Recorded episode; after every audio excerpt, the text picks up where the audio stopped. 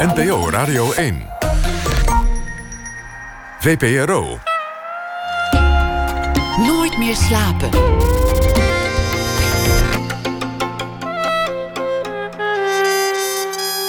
Met Pieter van der Wielen.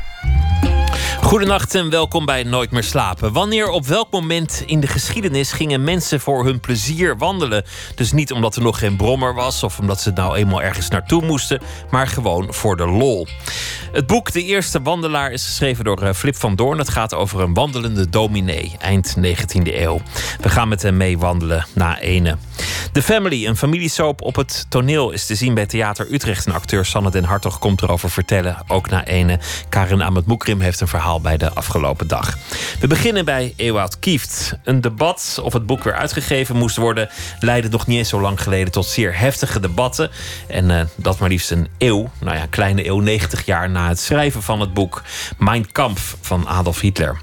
Historicus Ewout Kieft die kreeg uh, het verzoek van het NIOD om een inleiding te schrijven bij een speciale editie die overigens nooit verschenen is. Maar hij twijfelde. Uiteindelijk werd het een boek. Het verboden boek over Adolf Hitlers Mein Kampf en de aantrekkingskracht van het nazisme. Want hij spaart zichzelf niet en hij gaat die ene moeilijke vraag niet uit de weg. Waarom spraken deze ideeën zoveel mensen aan? Het is een indringend en soms persoonlijk boek geworden. En hij heeft zichzelf al eerder opgevoerd in zijn boeken. Bijvoorbeeld toen het ging over W.F. Hermans en de Tweede Wereldoorlog. Een ander boek dat hij heeft geschreven met uh, veel enthousiasme ontvangen was Oorlogsenthousiasme over het enthousiasme van Europese intellectuelen over de Eerste Wereldoorlog aan het begin daarvan in 1914.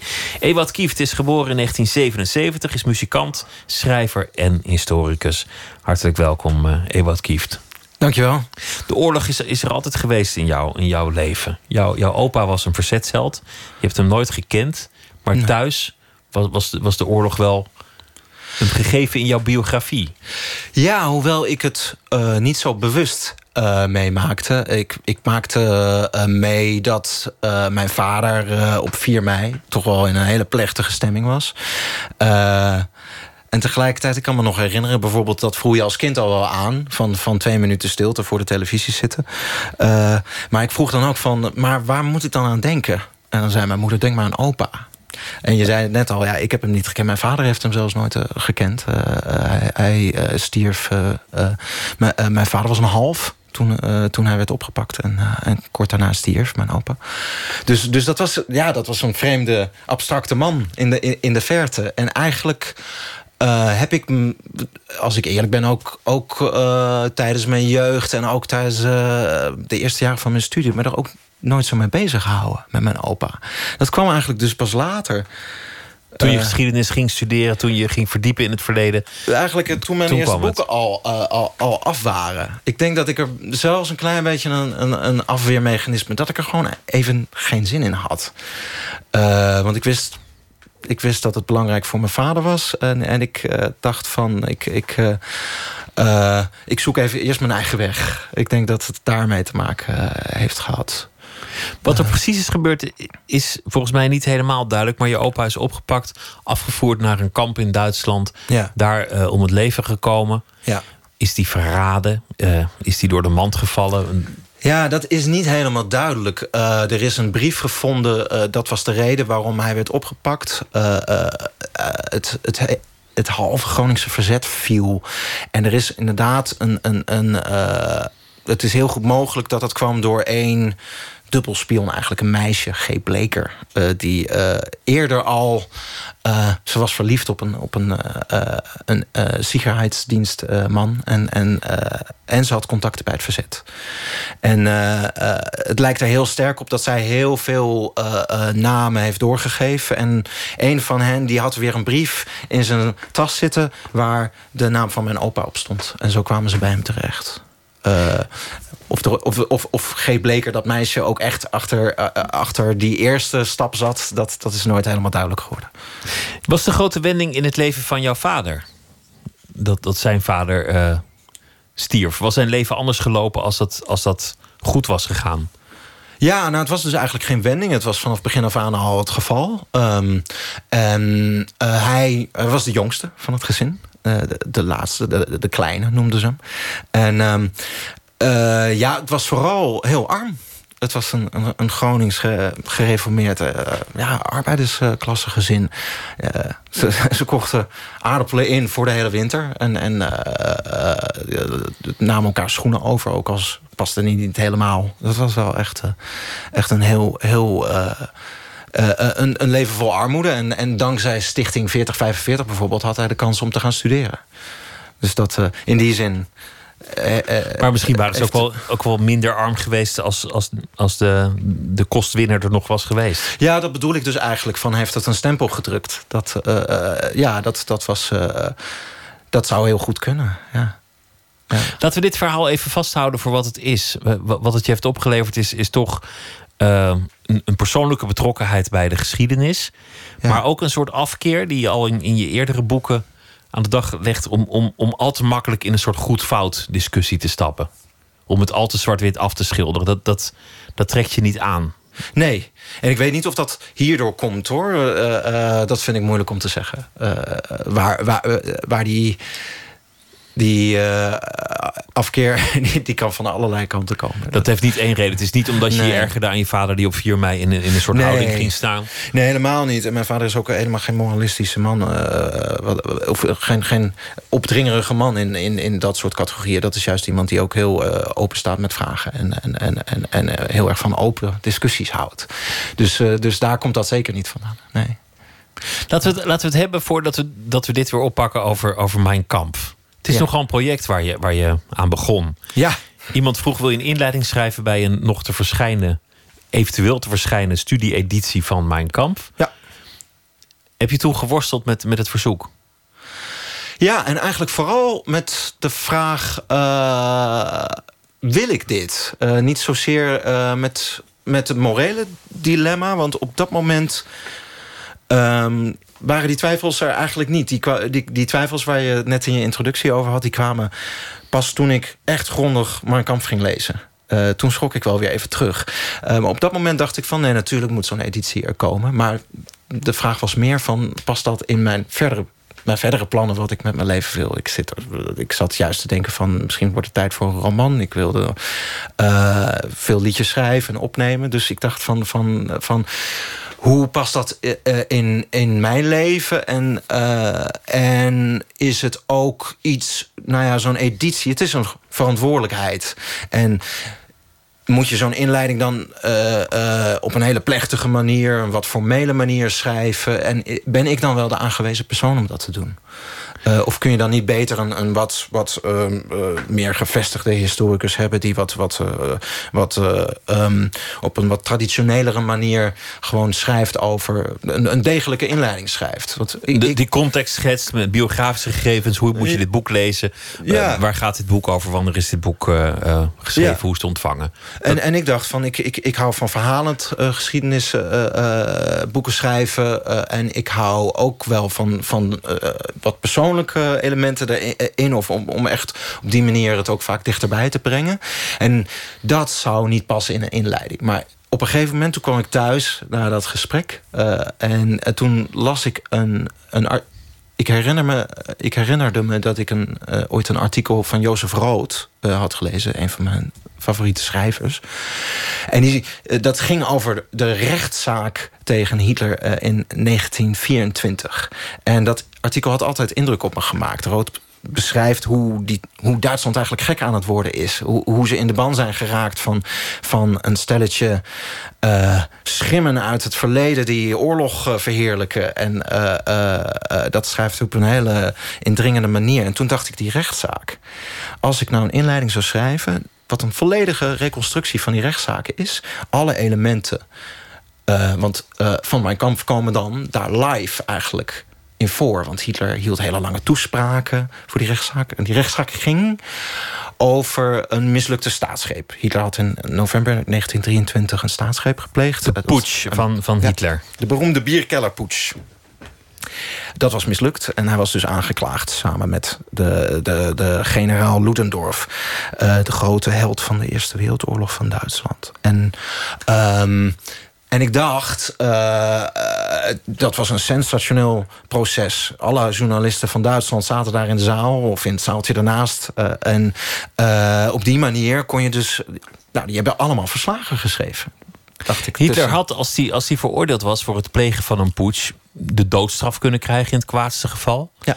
Hij had als Oostenrijker het land uitgedonderd kunnen worden. Ja, zeker. Dat had formeel zelfs gemoeten.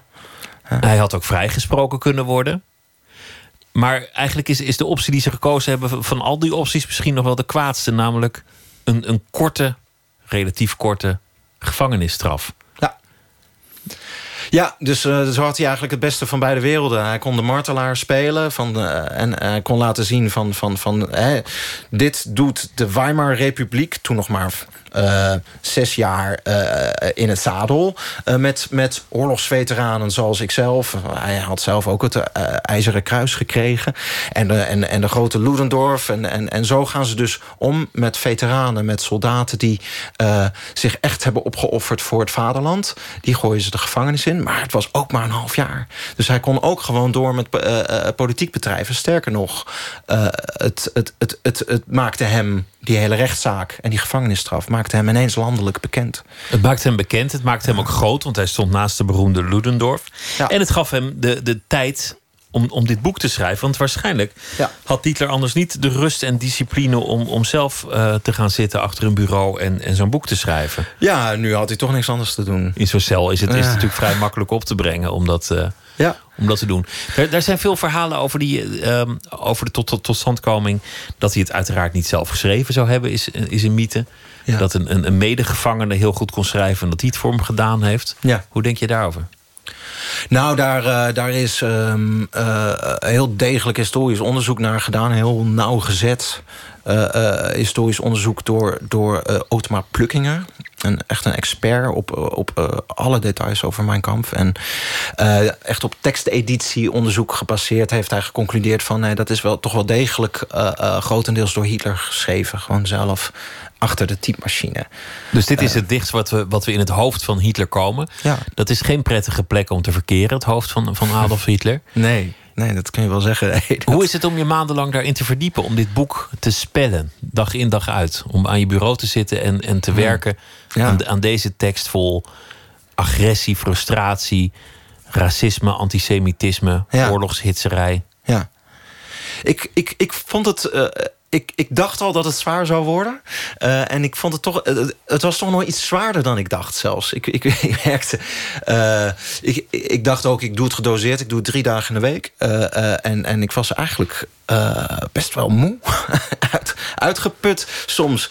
en al, al aan het eind van de dag... Soms werd ik er ook melig van. vooral bij de, bij de racistische stukken want het is ook nog slecht geschreven.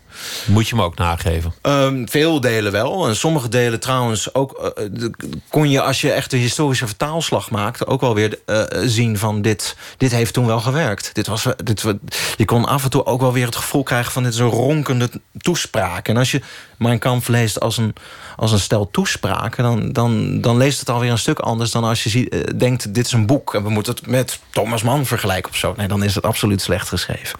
Want maar, wat speechje, dat kon Hitler wel heel goed. Ja, daar was hij absoluut uh, uh, op dat moment denk ik de beste, in, in, de beste politicus in Duitsland in, in het reden voeren.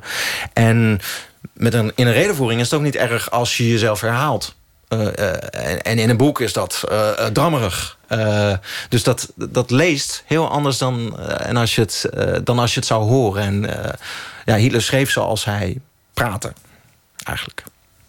Oeverloos, vol herhalingen en met een, met een crescendo. Hij vuurt zichzelf eigenlijk aan. En, en op sommige momenten kun je dan ook wel voelen van... oh ja, dit is zo dik aangezet. Als je dit zou horen, dat, dan, dan kun je je toch wel voorstellen... hij kon zalen echt in vervoering krijgen. De, dat vind je af en toe in mijn kamp terug. Maar het is voor een lezer van nu echt hard werken. Hij uh, neemt vaak een loopje met, met de werkelijkheid. Hij, hij raapt uit allerlei leren en filosofieën wat hem uitkomt. En ja. zijn waarheid is de absolute waarheid. En wie er anders over denkt is geschift, gestoord ja. of kwaadwillend. Ja. Geen enkele twijfel. Ja, je bent voor ons of je bent tegen ons. Heel herkenbaar, maar daar komen we misschien nog over te, over te spreken. Ja. Dan, dan hebben we daar die tekst die, die, die, die zo omstreden is. Een boek dat, dat verboden is. En jij gaat toch de moeilijke vraag aan. Hoe kan het zo aantrekkelijk zijn geweest? Ja. Dat, dat is een moeilijke vraag om te beantwoorden. Ja, zeker. Ehm, want het, eh, wat je ook ziet, letterlijk in hoe, hoe er lang over mijn kamp gepraat is. eh, we, we, noemden, eh, we bespraken het net al, een leesbaar boek. Een dom boek is het ook vaak genoemd. En, en, en als je het gewoon leest... ja, mijn eerste impuls is dan ook van... mijn hemel, wat een achterlijk wereldbeeld. Wat een eh, achterlijke visie. Wat een achterlijke idee van, van verschil tussen rassen... en, en, en, en, en, en, eh, en, en de Germaanse Ariër die verheven is... en het evenbeeld van God kan worden... en de verdorven Jood. En, en het is allemaal zo verschrikkelijk ongeloofwaardig. Uh, uh, en toch heeft het gewerkt. Dus um, de, wat, wat, dat maakt het lastig omdat je jezelf moet dwingen om, om, om daar doorheen te lezen eigenlijk. Elke keer als ik de neiging voelde om het, om het weg te schuiven... ofwel uit walging, ofwel omdat je denkt... dit is te stomzinnig om waar te zijn...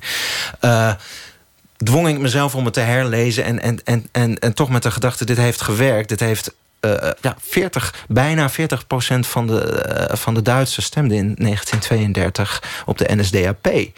En daar waren 270.000 exemplaren van Mijn Kamp verkocht. Dus bedoel, mensen kenden deze visie. dus dat was op een groot, groot deel gebaseerd op deze visie.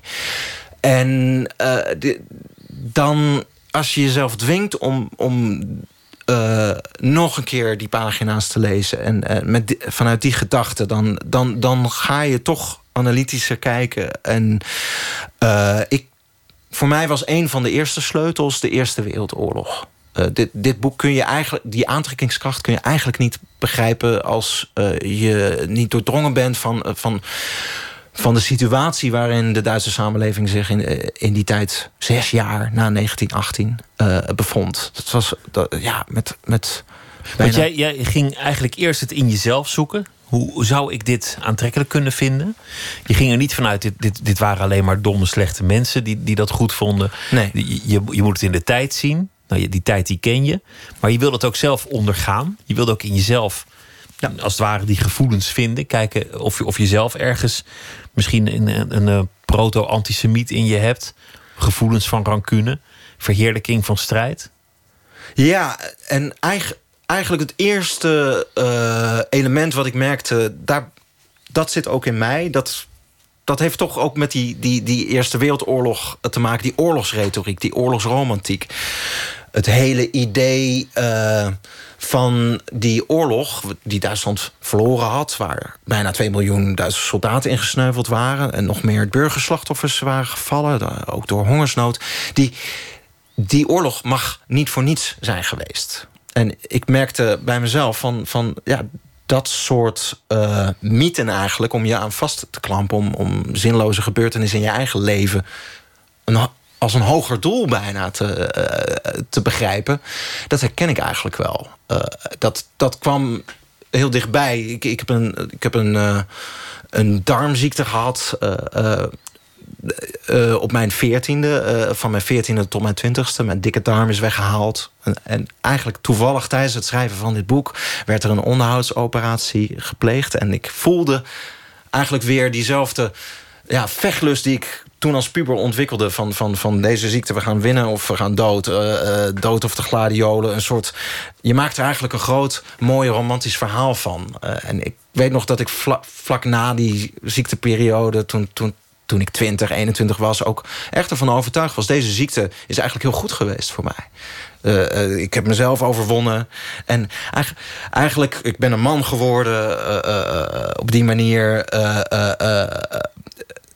ja, het, het, het, het, je maakt dus van iets wat eigenlijk gewoon zinloos is... Wat, wat eigenlijk maar wel heel erg ingrijpend in je leven is geweest... maak je, maak je een zinvol verhaal. Een mythe. Een, een mythe. En dat is eigenlijk wat Hitler in mijn kamp met, met de Eerste Wereldoorlog doet. Dat, dat, dat is een, een, een, een, een testcase geweest... Waar, waar, waarin de echte Duitsers zichzelf vonden... en, en, en dus ook de, de, de helden zijn onderscheiden van de zwakkelingen. De, de mensen die zich echt wilden opofferen...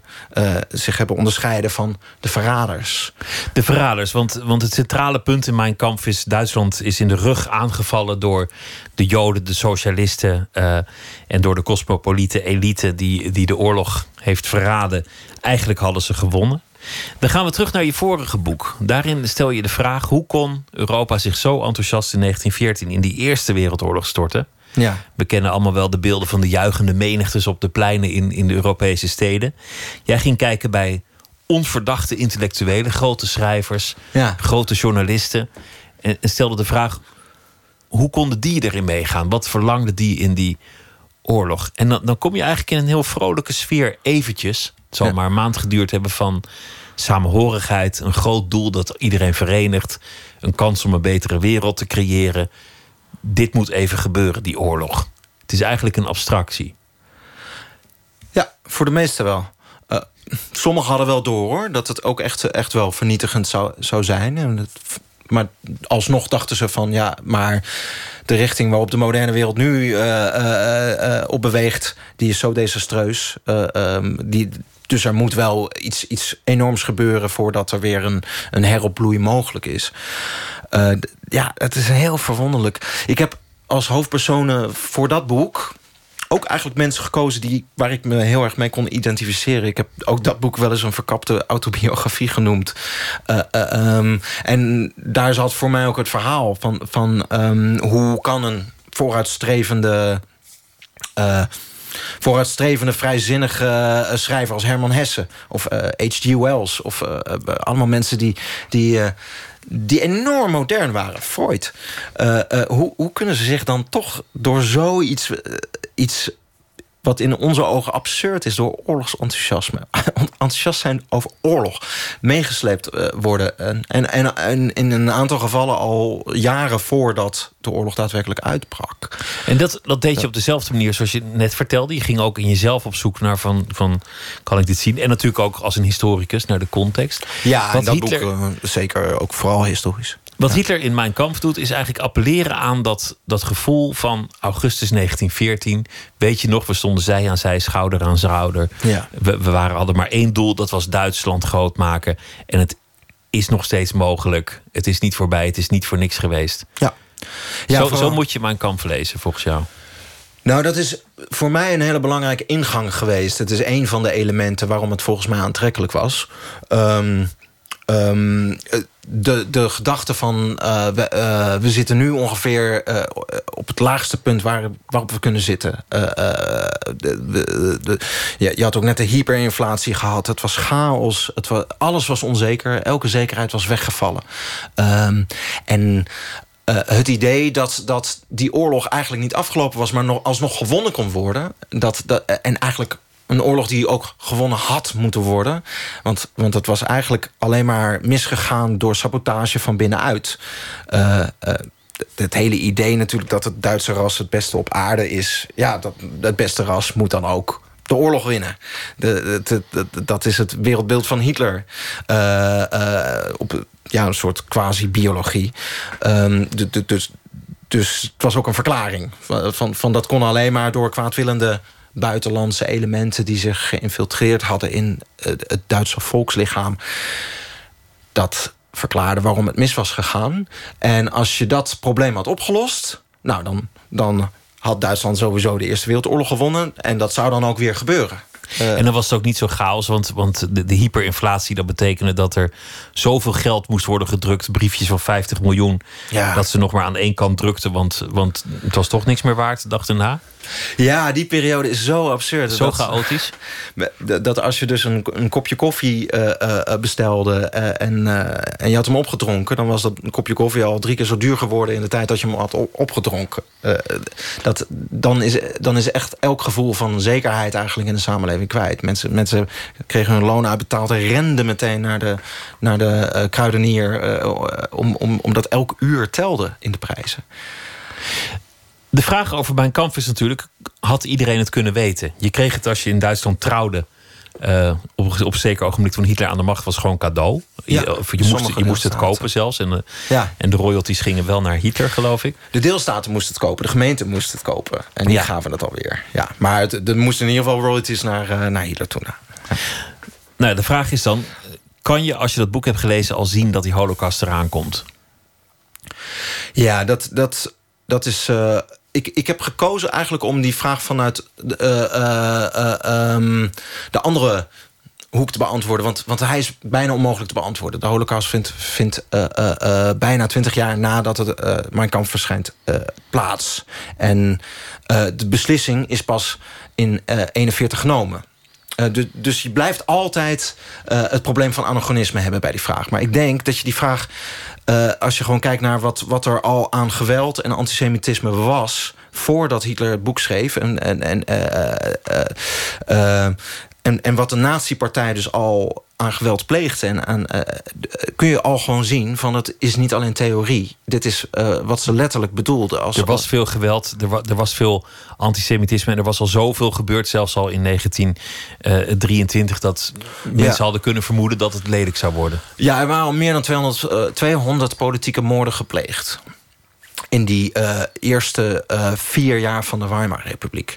En de nazi's hadden, uh, hadden ze toegejuicht. En toen de minister van Buitenlandse Zaken, Walter Rathenau, werd vermoord... hingen de nazi's posters op in München en, en zeiden van... Rathenau is dood, nu de rest, de jodenregering aan de galgen. Uh, dat is. De, ja, je, je hoeft in die zin ook niet die hele moeilijke, ingewikkelde discussie te hebben van kun je het al zien aankomen. In mijn kamp staat uh, letterlijk dat er een, een, een uitroeiingsoorlog, een vernietigingsoorlog tegen Marxisten en Joodse Duitsers moet worden gevoerd. En als je dan die context bekijkt, de historische context wanneer Hitler dat schreef en wat de nazi-partij daarvoor dus concreet ook deed, dan, dan kun je niet anders concluderen dat ze dat serieus meenden. Het boek is ik, ik, zei verboden, maar het is, het is niet letterlijk verboden. Het is zo dat de, de rechten in handen van de staat zijn in Nederland. En de staat die kiest ervoor om het niet, uh, niet uit te brengen. Dat is, dat is volgens mij de, de officiële regeling. Wacht, nog een keer, sorry. Uh, nou, de, de... Het, mijn kamp is, is verboden om. Uh, in Duitsland was het geloof ik echt wettelijk verboden. Maar in Nederland is het zo dat de rechten gewoon in handen van, van de overheid zijn. En dat het daarom niet. Van de Nederlandse vertaling bedoel je? Uh, ja. uh, dat is nooit helemaal duidelijk geworden. Maar um, het verbod is altijd gebaseerd, ook in Duitsland overigens, op, op, niet op, um, op rechten van het boek. Uh, ja, die, die, in, in, in Duitsland was dat de deelstaat inderdaad. Um, maar de deelstaat Beieren. Dus de auteursrechten kwamen vrij. Dat was de eerste reden waarom het tot, tot vorig jaar verboden was. Uh, gewoon puur op basis van auteursrecht. In Nederland uh, is het ook altijd het haatzaai-artikel geweest. Dus verspreiding van uh, propaganda die haat zaait jegens andere bevolkingsgroepen. Dat is de reden, dat is officieel juridisch gezien altijd het uitgangspunt geweest van, van het verbod op de verkoop van mijn kamp. Ben je er zelf ooit uitgekomen hoe je, hoe je daarover denkt? Hoe, hoe je daarmee om moet gaan met dat, dat boek dat toch bestaat. Ja. Dat zo beladen is.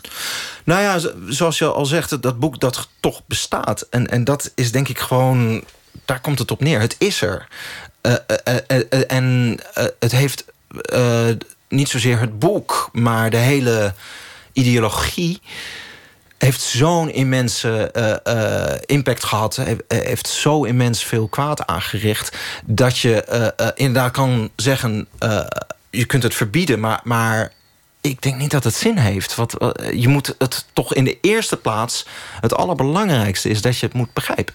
En het is de oerbron van de nazi-ideologie. Dus ik zie niet in hoe je nazisme kan begrijpen... zonder de, de uh, Mein Kampf goed te kennen en te analyseren. Maar dus, studenten mogen het altijd lezen. Het ligt, ligt ook altijd wel in de bibliotheek. Precies. Um, de, ik, ik, ik ben niet voor het verbod. Uh, en ik, je noemde het in je aankondiging even... Ik heb, ik heb even getwijfeld... toen ik echt onder de indruk was van... van van hoofdstukken waarin het antisemitisme maar doorging en doorging. Dat, dat ik inderdaad dacht van, moet je dit, moet je dit walgelijke antisemitische, antisemitische gif nou echt weer gaan verspreiden? Maar dat, dat was eigenlijk veel meer een impuls. De, een, een, van, van ja, de, de, neiging om het gewoon weg te smijten. Om, om het inderdaad van dat, dat is het papier niet waard. Um, tegelijkertijd denk ik juist, natuurlijk, juist omdat dat erin zit. En omdat er maar één manier is om de, die vraag van hoe heeft dit dan in godsnaam kunnen werken... Uh, echt, echt grondig te kunnen beantwoorden... ja, dan moet je, dan moet je dat boek in. Je haalt ook het, het heden aan. Dat is, dat is ook interessant. De vergelijking met Hitler, de vergelijking met Mein Kampf... wordt aan, aan alle kanten gretig getrokken nog altijd. Als het gaat over Donald Trump, over Geert Wilders, over de islam. Elke keer weer wordt, uh, wordt Hitler en Mein Kampf van stal gehaald. Je schrijft erover, je gaat die vergelijking ook, ook aan. Dat maakt, maakt het ook interessant. En je zegt, ja, soms zie ik wel raakvlakken... maar uiteindelijk voel je er gewoon niet voor. Voor dat soort vergelijkingen. Nou, het is denk ik tenminste, ik probeer um, uh, nog een stap verder te gaan. Want ik, ik ja, ik, als je. Ik schreef het boek in 2016 en, en eigenlijk kon je geen krant openslaan of ergens stond er wel een vergelijking met, met uh, de jaren 30 of de jaren 20 van, van, van uh, het populisme rukte op. Trump van de verkiezingen. Iedereen had het erover en het, en, en, en, en het zat in het achterhoofd. En er zijn passages in mijn kamp waarin de ja, waarin niemand uh, uh, er niet aan zal denken. Uh, er zijn passages in mijn kamp waarin Hitler bijvoorbeeld voor feiten, echt letterlijk voor feitenvrij populisme pleit. Of als hij zegt dat hij het land terug gaat geven aan het volk en wegnemen ja. van de elite. Ja, het, uh, dat, de, dat soort slogans. Een hele tijd bijvoorbeeld ook van wij zijn de underdog. Er is een hele machtige elite, een cosmopolitische elite... Uh, die, uh, die hult met het buitenland. En wij zijn het echte volk en, en, en wij zijn onderdrukt. en en die underdog-romantiek, die, die buit hij ook heel erg goed uit. Dat deed Trump natuurlijk ook de hele tijd in, in die verkiezingscampagne. Dus toen ik dit aan het schrijven was en dan s'avonds tv keek... dacht ik, ja, dat is bijna één op één af en toe. En uh, ook al hou ik niet van die natievergelijking... ik dacht ook van ja, negeren is ook geen optie. Om dan maar... Uh, die, het probleem van die natievergelijkingen uh, is ook vaak dat het... Uh, in gewoon ordinair gescheld. Dus, dus je, de, de, de, discussie is wel voorbij. Ja. Ja, het, het, het eindigt elk debat. Je kan, je, maar, kan, uh, je kan kritisch zijn op de PVV en dan noem je Wilders, uh, uh, dan noem je de PVV de NSB of je noemt Wilders de blonde vurer en Wilders noemt islam fascisme en noemt de Koran mijn kamp en je komt er geen stap verder mee. Dus ik dacht, als je, als je er als je je niet op dat niveau wil verlagen... als je denkt van, ja, we moeten toch een debat blijven houden... al zijn we het niet met elkaar eens... En je weet ook van die natievergelijking zijn er nou eenmaal... blijft ons belangrijkste referentiepunt. Dan, is er ook een soort structurelere vergelijking mogelijk... waarin je ook meer, meer dan alleen een persoonlijke uh, jijbak maakt... Uh, maar maar, maar een, uh, het ook op jezelf betrekt of op ons allemaal. En, en ik kwam dus op een gegeven moment uit... het laatste hoofdstuk van mijn boek heet Weerwoord... van, van dat, mijn kamp kan ook uh, uh, een uitdaging zijn om te kijken van, van, van uh, wij als open samenleving, als democratische rechtsstaat, wat, wat hebben we er tegen te, tegen te stellen?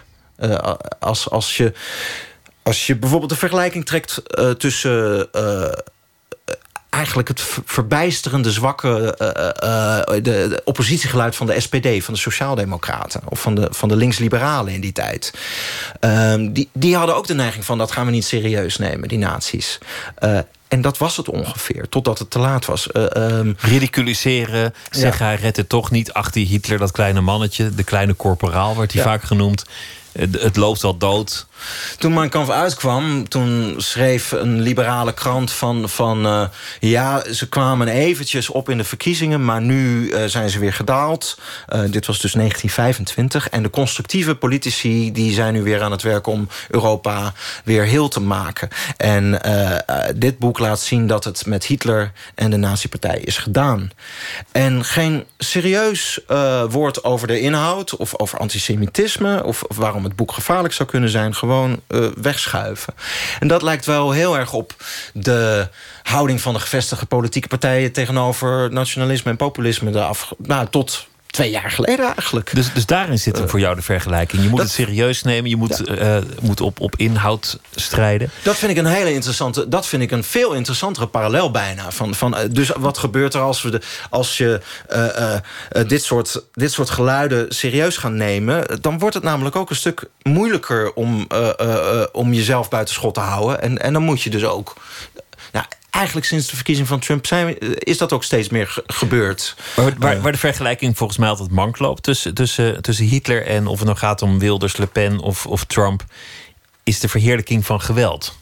Hitler, Hitler was dol op geweld. Elke bladzij gaat over niks anders dan geweld. Ja. Moorden. Mensen moeten, moeten geslacht worden. Ja. Daar, daar hoor je Trump niet over. Daar hoor je Geert Wilders niet over. Nee, van, wat van dat betreft, IS zou je het eh, wel kunnen zeggen. IS komt in, in dat opzicht misschien in, in de, de buurt in hun propaganda. Ja, ik wou, net, ik wou net zeggen, dat schrijf ik ook in mijn boek... van als je, als je de eh, eh, wereldwijd gaat kijken... welke beweging of partij lijkt het meest op nazisme vandaag de dag... dan staat IS met stip op één.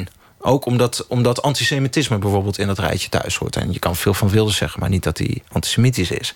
Eh, dus dus dat, dat, dat blijft gewoon ook belangrijk als je het, als je het over vergelijkingen tussen eh, nu en toen hebt. Van, eh, van, van je kan inderdaad gewoon op populisme is een overeenkomst. De populistische eh, pragmatisme is een, is een overeenkomst. Hoe, hoe speel je eh, in op, de, op het gevoel in plaats van op het verstand? Dat, dat, dat zijn allemaal duidelijke strategieën die overeenkomen. Maar, maar de verschillen zijn, zijn denk ik nog steeds groter. En dat moet je ook blijven benoemen. Laten we teruggaan naar waar we eh, begonnen in het begin. Ewout Kieft zit tegenover mij, voor wie, voor wie later de radio vond.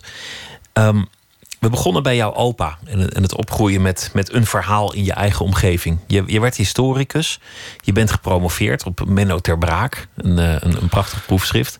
Eh, dat was niet mijn promotie, eh, dat was mijn scriptie. Oh, dat was zelfs je scriptie. Ja, dat was, ja, dat was mijn scriptieonderwerp. En daar kwam mijn eerste boek over de polemiek tussen Menno ter Braak en Anton van Duinkerke uit voort. Ja. Daarna schreef je een boek over, over W.F. Hermans en, en zijn oorlog. Daarin ging je eigenlijk de absolute oorlogsmythe van, van het goed en het kwaad. De oorlog als het volkomen kwaad. En, en het, het verzet als het volkomen goed te lijf. Het was eigenlijk een, een boek dat ook ging over de omgang met de geschiedenis. Heel persoonlijk. Ehm, toen kwam het boek Oorlogsenthousiasme. Ook, ook een verkapte autobiografie noemde je het net. Ja. en, en nu dit boek, wat ook, ook heel persoonlijk is. En intussen op de achtergrond de worsteling... wil ik eigenlijk wel historicus zijn? Dat vind ik interessant. Ja, ik heb me eigenlijk bij al die boeken toch vaak ook meer schrijver gevoeld dan, dan onderzoeker. Eh, Met historicus.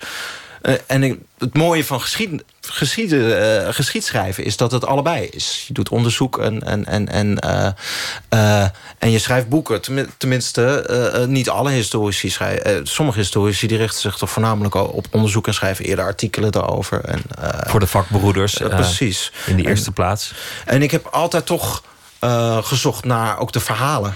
Eh, van, wat, wat is, wat, wat is, eh, hoe kun je hier ook een mooi verhaal van maken met een spanningsboog eh, en, en, eh, en met toch ook personages. Eh, waar, waar zit het?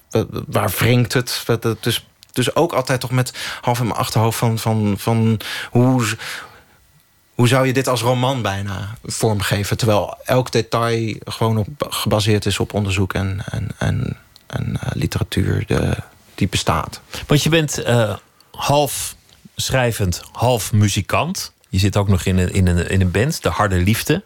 Ja, Dat is, dat is jouw groep al sinds jaar en dag. Daar Sinds timmer je mee jaar. aan de weg. En ehm, nog redelijk nieuw. dat is echt het domein van de, van de, van de kunsten en de, en de fantasie. En net zei je ook, ja, eigenlijk wilde ik ook wel een roman schrijven. Daar, Nou- daar was je al een beetje aan begonnen zelfs. Nou, ik dacht, dit boek begin ik ook eigenlijk met, met eh, eh, mijn afscheid van Nielt. Eh, de, ik begin, ik word door Nielt gevraagd om, om een inleiding op een nieuwe editie van Mike Amf te schrijven. En, en ik had eigenlijk net alles opgeruimd. Want ik had mijn boek Oorlogsenthousiasme, ik had daar een werkplek gehad. Eh, en het boek was af. Ik dacht van nu gaan, we, gaan we een album opnemen. Wat we voor een heel groot deel ook hebben gedaan trouwens. Maar, maar eh, eh, en waarschijnlijk een roman schrijven. En toen kreeg ik deze vraag ineens. Dus, dus het was.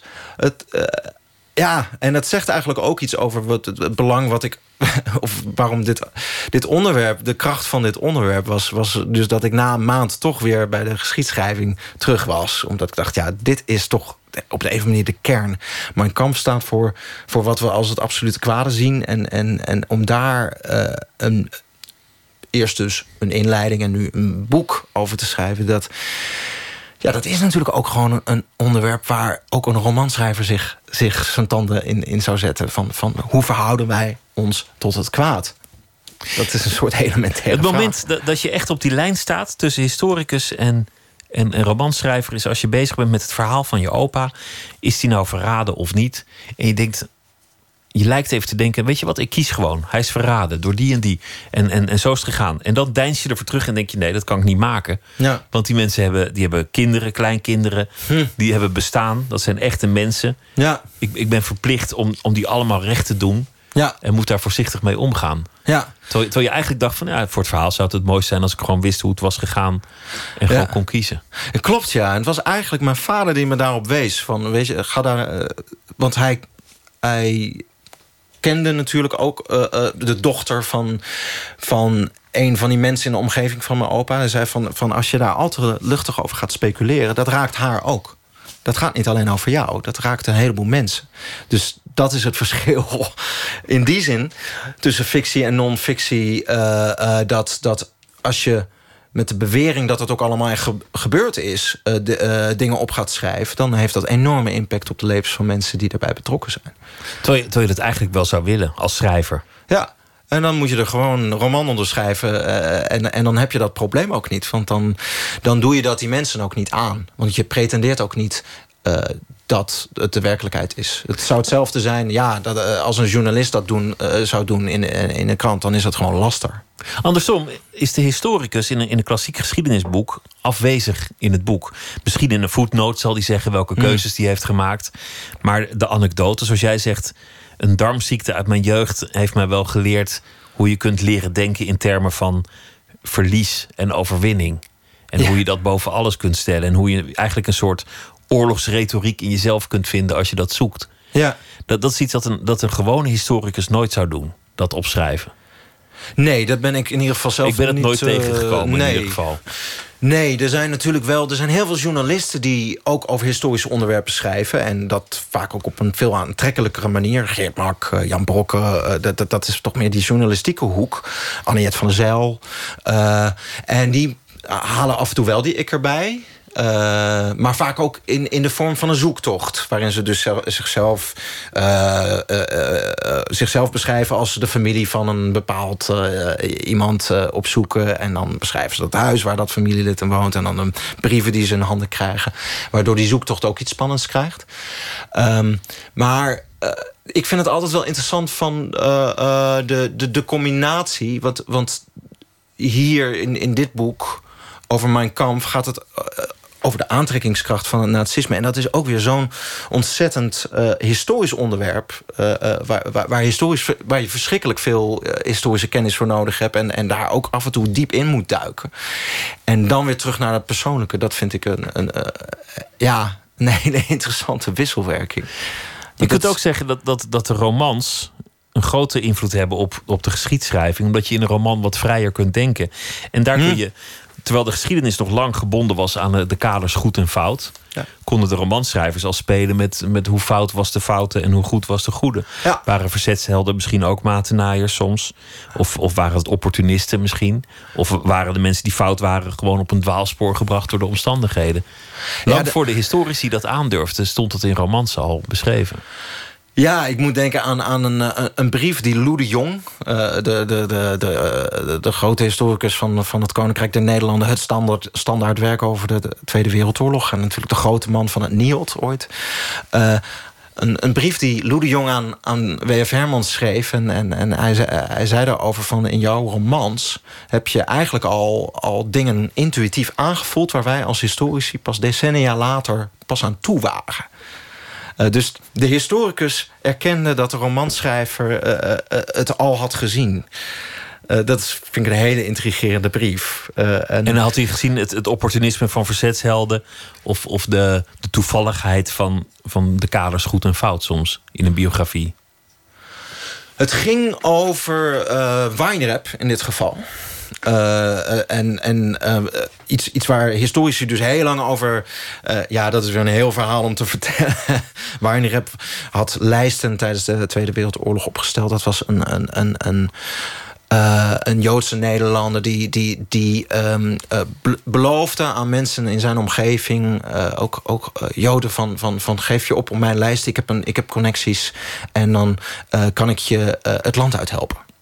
En ondertussen kwam die trein waar, waar ze mee het land uit konden, kwam, kwam nooit. En, en hij vroeg wel 100 gulden per per naam op zo'n lijst. Dus het was gewoon een klassieke oplichter. Klassieke oplichter. Uh, in de jaren 60 werd hij juist als, uh, als een held gezien. Hermans ergerde zich, want hij dacht van... Uh, dit, dit, er deugt iets niet en, en, en, en hier kleeft ook iets religieus... aan deze bewondering voor deze man. daar, daar had hij helemaal niets mee. En hij begon dus hele kritische stukken over Weinrep te schrijven Nielt ging dat uiteindelijk allemaal netjes uitzoeken... en kwam tot dezelfde conclusie. Uh, dus dus dat, dat had Hermans eigenlijk intuïtief al heel snel door. Intuïtie en, en geschiedschrijving. Dat, dat zijn, dat zijn al, al grappige begrippen om bij elkaar ja. te, te plaatsen. Die roman, wat zou het voor roman zijn? Wat, wat voor boek ga je schrijven? Ik ga er maar vanuit dat je het gewoon gaat doen. Ja, ik eigenlijk inmiddels ook. Want het idee is, heeft zich ondertussen ook wel verder uitgekristalliseerd. Uh, uh, ik, ik denk dat het een science fiction roman... Of het wordt een science fiction roman. Om helemaal te kunnen spelen met wat waar is en wat niet waar is? Nou, nee, dat niet eens, denk ik. Um, het is eigenlijk misschien zelfs toch nog wel bijna historischer. Uh, uh, ik, ik, ben heel erg geïntrigeerd door, door hoe kunstmatige intelligentie, robotisering binnen 20, 30 jaar de westerse wereld gaat veranderen. Alleen al met werk wat gaat verdwijnen. maar bijvoorbeeld ook hoe je kan voorstellen dat een, een, een robot, een, een operating system, de rol van een psycholoog kan overnemen. dus het leek me uh, heel erg interessant om, om, om een geautomatiseerde psycholoog... die eigenlijk gewoon alles perfect doet... Uh, in dialoog te laten gaan met een jongetje van 12. En, en, en, en kijken wat gebeurt er dan. Uh, dus in die zin is, het, is, is de roman aantrekkelijk... omdat je dan inderdaad kan, kan bijna kan gaan uittesten... van hoe gaat, hoe gaat robotisering eigenlijk in onze beleving werken? Komt er weerstand tegen? Uh, dat lijkt me heel interessant. Ik denk dat, namelijk dat, er, dat de onderbuik weer gaat ops, opspelen. Ik, uh, heel vergelijkbaar met, met de, de, de dagen voor 1914. Ja, dus ik dacht eigenlijk is het een soort oorlogsenthousiasme in de toekomst. nou ja, en ook, ook, de vervreemding. Dat was toen, toen iets wat veel, veel mensen meenden te ervaren... was een vervreemding uh, door de verstedelijking, door de komst van, van machines, door de komst van moderniteit. Ja. Die, die wilde terug naar de natuur, naar, naar oersentimenten, grote romantiek. Ja. Uh, natuurlijke toestand van de, van de man als krijger. Ja. Ja, ik, Misschien dat zoiets dan wel weer gebeurt als de robot het echt overneemt. Ja, dat, de, een, vriend van mij is, uh, uh, is programmeur. En die maakt, maakt uh, operating systems. Ik weet niet hoe je dat in normaal Nederlands moet zeggen. die, die, die zelflerend zijn. En, en die zegt dus ook, vertelt mij regelmatig... wat er eigenlijk al mogelijk is. Dus hij vroeg wel eens een keer van... van stel je eens voor dat, dat, dat je een geautomatiseerde regering hebt. En mijn eerste reflex was zo... nee, natuurlijk niet, want de onzin, dat kan toch helemaal niet. En hij legt dan uit hoe dat dan technisch heel goed zou kunnen... dat dat misschien wel een onvoorstelbare, stabiele regering... die eigenlijk gewoon de hele tijd de goede beslissingen neemt. Maar, maar ik denk dan dat er nog steeds weerstand zal zijn. Dus dat, daar zit bijna iets tragisch in. Uh, dat je dus een situatie hebt van... eigenlijk is er... Uh, is er is er iets wat heel goed voor, voor ons is. Een, bijna een ideale omgeving. Wij hoeven ook minder te werken. Uh, stel je voor, er is zoiets als een basisinkomen. Uh, iedereen kan gelukkig zijn. En toch heb ik dan het idee, er komt een soort weerstand. Want, want, want, want mensen werken niet zo. mensen, ja, misschien mensen zullen het nooit accepteren. Misschien is die toekomst al begonnen. Want de mensen die op Donald Trump stemden... die waren hun banen kwijt. Voor een deel omdat het gewoon naar het buitenland werd verplaatst. Ja. Maar ook voor een deel omdat nieuwe technieken die baan overbodig hadden gemaakt. Ja, en, en, en daar zit ook wel weer iets wat ik, wat maatschappelijk wel relevant vind aan het thema. Van, dat gaan we gewoon de komende tientallen jaren zien. Uh, dat, dat bedrijven gaan automatiseren en er steeds meer banen weggaan. En als je dus als politiek daar niet op een gegeven moment gaat zeggen van, van dat is goed, uh, robotisering, maar dan moet je ook meer belasting betalen. Bill Gates heeft volgens mij ook gezegd van, van per robot of geautomatiseerde uh, uh, invulling van een baan, moet die moet je gewoon als een werknemer behandelen en daarvoor belasting betalen. Je, we begonnen bij jouw opa en je zei: Mijn vader is niet een dogmatisch iemand. jullie hebben veel gesprekken over allerlei onderwerpen. Maar je opa was thuis wel een held. Dat, dat, was, dat was volgens mij absoluut. Er was niet een soort twijfel van. Misschien was het ook maar gewoon dat iemand die nou, deed wat hij nee, deed. Hoor, ik, ik hoop niet dat ik het zo beschreven heb. Uh, um, want uh, eigenlijk werd er gewoon niet dat, daar praat je niet over. Dat was namelijk ook niet uh, bon ton. Dat was niet chic om daar trots op te zijn. Dat was gewoon eigenlijk de hele verzetsorganisatie waar mijn opa lid van was, de LO, de Landelijke Organisatie voor Hulp aan Onderduikers. Um, die weigerden ook lintjes aan te nemen. Want die zeiden van wij hebben helemaal niks uitzonderlijks gedaan. Wij hoeven ons helemaal niet uh, uh, op de borst te kloppen. Dit, uh, dit was gewoon wat iedereen had moeten doen. Groningse Calvinisten, kortom. Ja. Dus niet, niet mensen die daarmee te koop liepen. Nee, dus heldenverering past daar niet bij. Maar wel, maar wel een zeer serieuze betrokkenheid bij. Van, van oké, hoe heeft dat mis kunnen gaan? En wat is het goede, wat is het kwade? En hoe kies je daarvoor? En, en in, in, in het gezin waar mijn vader uit, uitkwam... was geloof daarbij dus eh, de leidraad. Wat ik interessant vind, is die, is die cirkel die dan helemaal rondkomt... dat jij gaat proberen om dat nu echt te begrijpen... en dat niet te doen op een dogmatische manier van... oh, wat een slecht boek, ik ga even beschrijven waarom het zo'n gevaarlijk boek is... maar dat, dat, je, dat je de strijd met dat boek bent aangegaan. Dat je hebt geprobeerd dat te ondergaan. Ja. En, en dan vraag ik me af of je, of je dan toch weer terugkomt...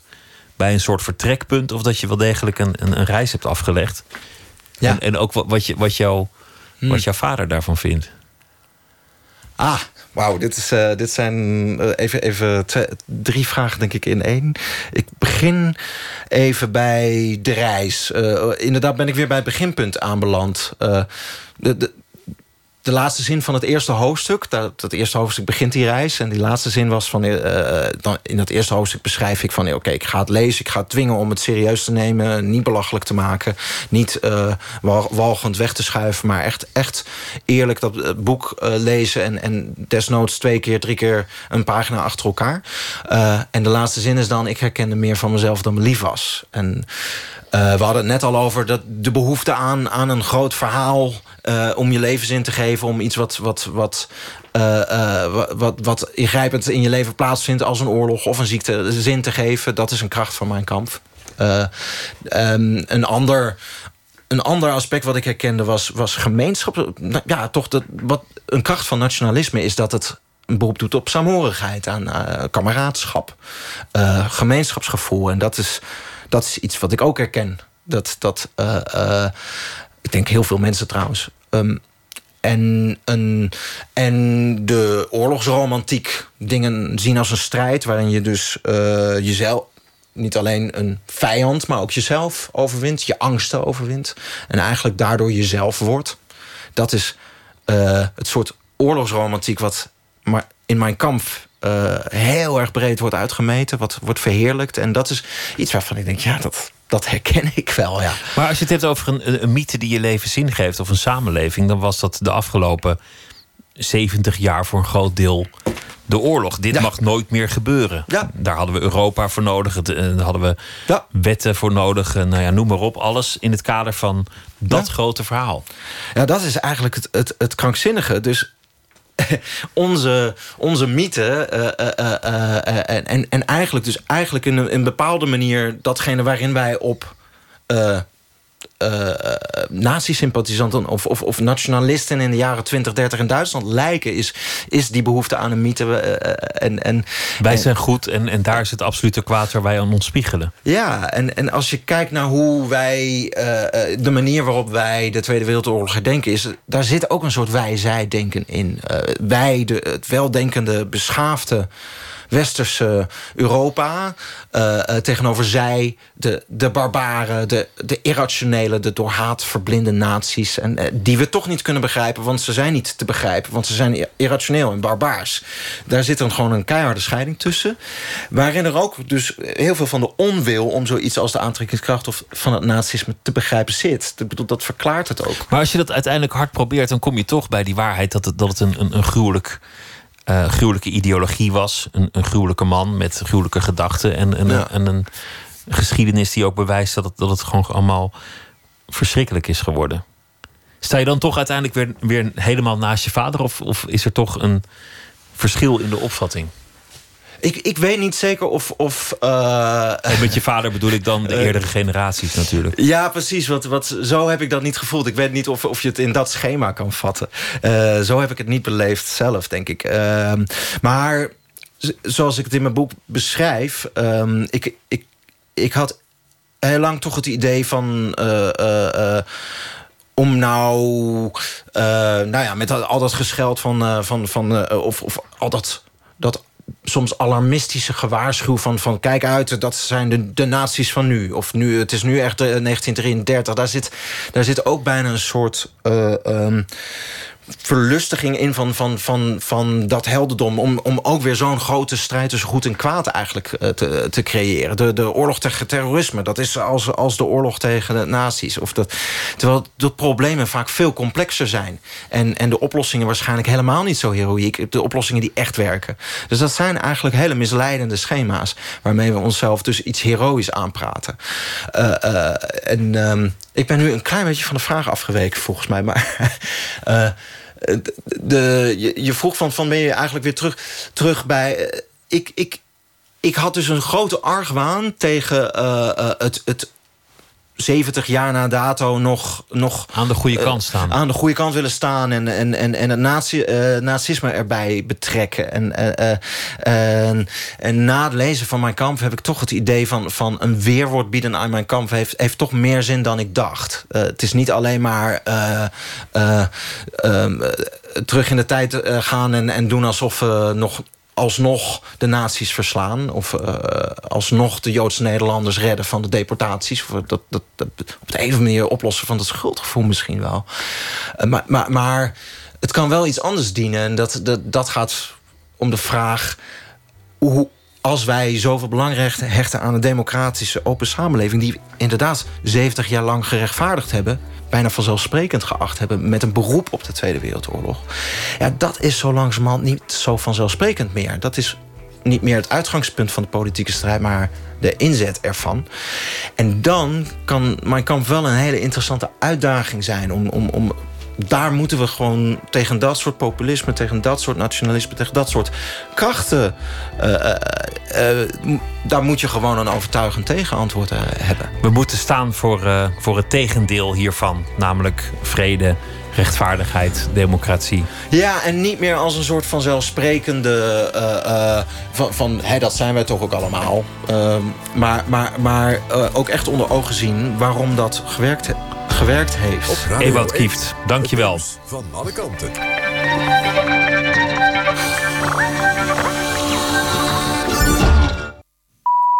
Eén uur, Christian Bonenbakker met het NOS Journaal.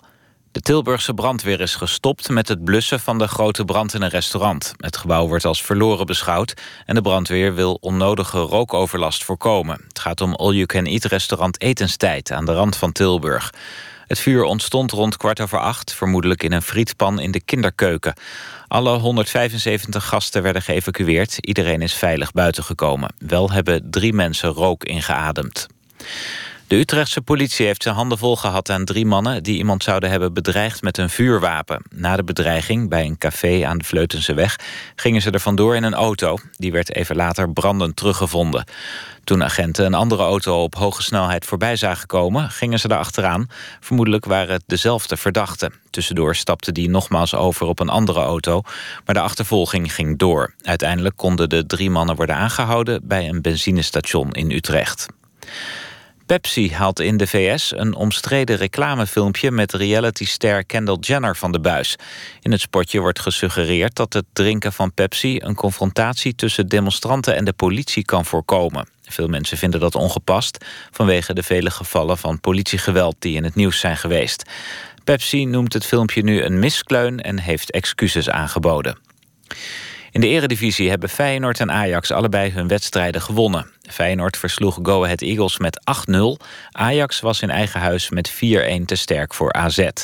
ADO Den Haag won in de strijd tegen degradatie drie belangrijke punten... door in Tilburg met 2-1 te winnen van Willem II. FC Groningen versloeg in eigen huis NEC met 2-0...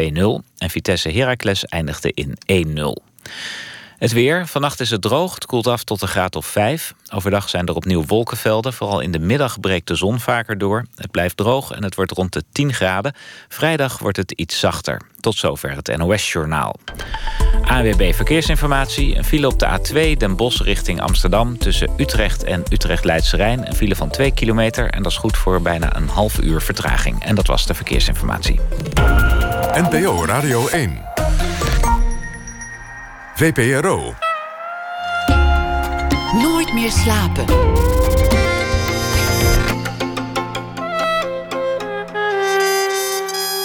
Met Pieter van der Wielen. In het boek Wandelingen door Nederland met pen en potlood beschrijft en illustreert predikant Jacobus Kraandijk de snel veranderende samenleving en het landschap ten tijde van de industrialisering in de late 19e eeuw. Schrijver Flip van Doorn die maakte daar een eh, boek over, De Eerste Wandelaar. Zometeen gaan we met hem het bos in. Sander den Hartog komt op bezoek. Acteur, hij is momenteel te zien in The Family bij Theater Utrecht. En uh, Karin Amat Moekrim heeft voor ons de voorbije dag samengevat in proza. Eerst het culturele nieuws. Spotify gaat onderscheid maken tussen gratis luisteraars en betalende luisteraars. En dat houdt in dat eh, sommige dingen eerder beschikbaar worden voor wie betaalt. En betalende klanten die krijgen dat uh, meteen beschikbaar, het nieuwe werk. Het is vooral een uh, geste naar de artiesten die er moeite mee hadden dat hun uh, werk gratis beschikbaar werd gesteld door Spotify. Wil je naar het museum, maar heb je geen zin om alleen te gaan? Dan is er een website van de Nederlandse Museumvereniging waar je op zoek kunt gaan naar een museummaatje. Het programma heet Match en dan kun je een profiel opmaken. En dan uh, kun je ook zeggen naar welk museum je toe zou willen. Het is al een week online en er zijn uh, al een paar honderd aanmeldingen. Het wordt vergeleken met Tinder, maar het doel is niet zozeer dat je een romantische affaire met elkaar krijgt. Begint gewoon met museumbezoek. Maar ja, wie weet. De band Gorilla's van Damon Albarn is bezig met een uh, interessante promotiecampagne in aanloop naar het nieuwe album Humans. Een eigen festival hebben ze aangekondigd. En vandaag hebben ze ook laten weten dat ze een Spirit House zullen openen in Galerie Gabriel Roth in Amsterdam. Met kunst, installaties en allerhande projecties. En ook in New York en Berlijn zal een dergelijke expositie worden gehouden. Een. Uh, beetje chaotische dag voor uh, Pepsi Cola. Hun nieuwe campagne werd gelanceerd met veel vertoon. Een commercial met Kendall Jenner in de hoofdrol. Verwijzingen naar de Black Lives Matter movement en naar de Women's March. Er was een demonstratie en uh, er stond politie. En dan een meisje loopt naar voren, geeft een van die agenten een blikje cola. Nou, heel veel verontwaardiging op social media. En Pepsi heeft al laten weten dat ze de commercial terugtrekken. Hoe heeft het zover kunnen komen? Aan de telefoon Bas Welling, een van de oprichters van de productiemaatschappij WeFilm. Hij is een specialist in het maken van spraakmakende campagnes en expert in het, uh, op het gebied van viral campagnes. Goedenacht, Bas Welling. Goedenacht. Hoe heeft het zo mis kunnen gaan? Zo'n ambitieuze campagne. Het is een groot bedrijf, veel mensen over nagedacht. Zo te zien ook wel veel geld erin gestoken. En ja. uh, dan, dan, dan is eigenlijk nu na nou ja, wat is het, een, een, een dikke dag is het filmpje alweer uh, geschrapt, teruggeroepen. Ja. Hoe, hoe kan, ja. wat, wat is er gebeurd?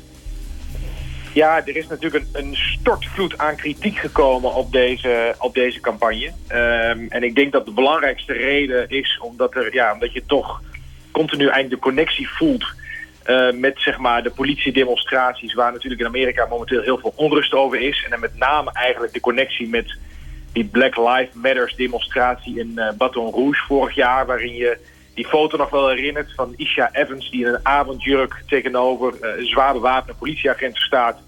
even later is opgepakt en nou, dat, dat, dat liep helemaal verkeerd af. En eigenlijk in deze film ja, zie je toch wel een soort van gelijke setting. En dat is gewoon bij heel veel mensen het verkeerde keelgat geschoten. Dat, hè, het idee dat uh, Kendall Jenner daar met een blikje bier in de hand even de, de zaak kan oplossen. Nou, dan, dan neem je de zaak natuurlijk niet heel serieus. Nee, ze, ze loopt naar die agent toe en in plaats van een bloem geeft ze dan een, een blikje Pepsi Cola. En die, uh, die, die, neemt dat met, met liefde aan en het is ineens spice en vree. Ja. En, ja, is het grappig bedoeld of, of is het een, een, een soort vorm van engagement? Dat, dat werd mij ook niet helemaal duidelijk bij het zien van nee, het filmpje. Ik, ik, dat, dat, dat, dat had ik ook een beetje. Toen ik uh, erover las wat Pepsi er zelf over schreef, uh, toen, toen zeiden ze wel degelijk dat vonden dat uh, er het nodig was om een soort statement te maken. En dat ze het belangrijk vinden dat verschillende groeperingen samenkomen en dan in een soort uh, positiviteit. Maar ja, dat is toch een beetje verkeerd uitgepakt. Uh, en ik denk ook dat, dat, dat het verkeerd is uitgepakt omdat ze nou ook specifiek deze dame, ja, een, dus een aantrekkelijke, rijke, jonge, witte vrouw met weinig affiniteit met activisme of, of iets van betrokkenheid met maatschappelijke problematiek hier dan in het centrum hebben gezet. Um, ja, dat, uh, daar, daar, daar komt weinig inlevingsvermogen aan te pas. Ja, en je trekt het toch naar je toe. Dus ineens gaat het niet meer over mensenrechten of over uh, gelijke behandeling. Maar gaat het over cola. En, en is, ja, is de en boodschap, drink wel, dit merk. Zeker, en ook nog best wel op een reclamische manier vond ik. Ik weet niet of jij uh, dat ook vond, maar ik, ik had toch best wel regelmatig in deze film dat ze dan net iets te opzichtig zo'n zo blikje cola erbij pakken... en dat het gewoon heel snel gewoon echt weer reclame wordt. Waardoor je ook voelt, ja, uh, misschien wordt zelfs weer het onderwerp van die politiebetogingen... nu een beetje misbruikt om gewoon een soort commercieel gewin uit te slaan. En uh, ja, dan, uh, dan, dan, dan ga je natuurlijk nog een stapje verder. Het zegt wel veel over de, de, de, reclamesector op dit moment. Veel meer gebeurt online. De hoop is dat iets wind in de zeilen krijgt en uh, wordt gedeeld. En, en naar anderen ja. wordt, uh, wordt doorgestuurd op, uh, op de sociale fora. Ja. Tegelijk kan dat ook in je gezicht exploderen. Zoals nu is gebeurd. Omdat de verontwaardiging ineens het, het, het over kan nemen. En, en ze proberen het op een andere manier te doen. Maar dat lukt niet. Dat, dat vind ik interessant. Hoe hadden ze het wel kunnen doen? Ja, het komt in ieder geval zeker voort inderdaad uit de drang om echt optie te willen baren, om echt spraakmakend werk te willen maken. Wat je ziet in de huidige reclamewereld is dat, dat gemiddelde reclame uh, steeds minder impact heeft, uh, uh, niet meer bekeken wordt. Mensen zijn bereid om te betalen voor reclameloze content, mijden zoveel mogelijk reclame. Dus je moet al best wel de grenzen opzoeken, wil je, wil je gezien worden. Nou, en dan zie je dat, ja, dat je je ook al snel op glad ijs begeeft, zoals hier gebeurt. Uh, je zag het bijvoorbeeld ook rondom de Trump-inauguratie... dat veel bedrijven daar iets mee wilden doen... maar dat er ook vaak verkeerd uitpakte. Uh, maakte bijvoorbeeld rondom de Super Bowl zo'n film... waarin ze eigenlijk soort statement maakten tegen Trumps immigratieverbod. Uh, althans, waar hij toen mee bezig was. Wat, ja, en op een boycott van veel Trump-aanhangers kwam te staan. Dus het is gevaarlijk om op, op, op, op dit soort activistische... of politiek beladen onderwerpen in te spelen. Beter hadden ze het klassiek gehouden. Gewoon met uh, iemand die heel erg dorst heeft na een lange dag werken. En de zon schijnt en hij heeft een mooi lichaam. Trekt zijn shirt uit. Schenkt wat ja. cola in met een ijsblokje. En iedereen is gelukkig. Blij muziekje eronder. Ze hadden mij moeten vragen. Ja, Bas, precies. Ja, dan dankjewel. Was, was een stuk beter uitgepakt. Vast wel. Bas Welling, dankjewel. En een hele goede nacht. Jij ook.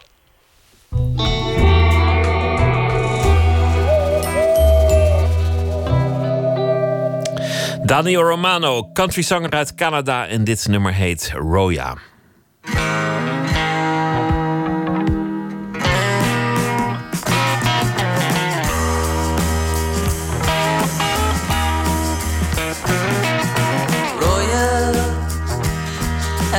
Searched the holy vessel for your chamber. How I opened up to any given stranger just to find you standing in some astral plane where there are no shadows.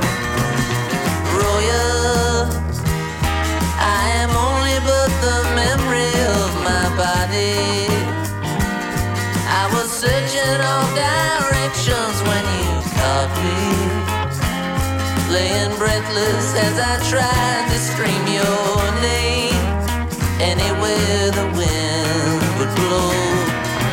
Royal, my guardian of the soul,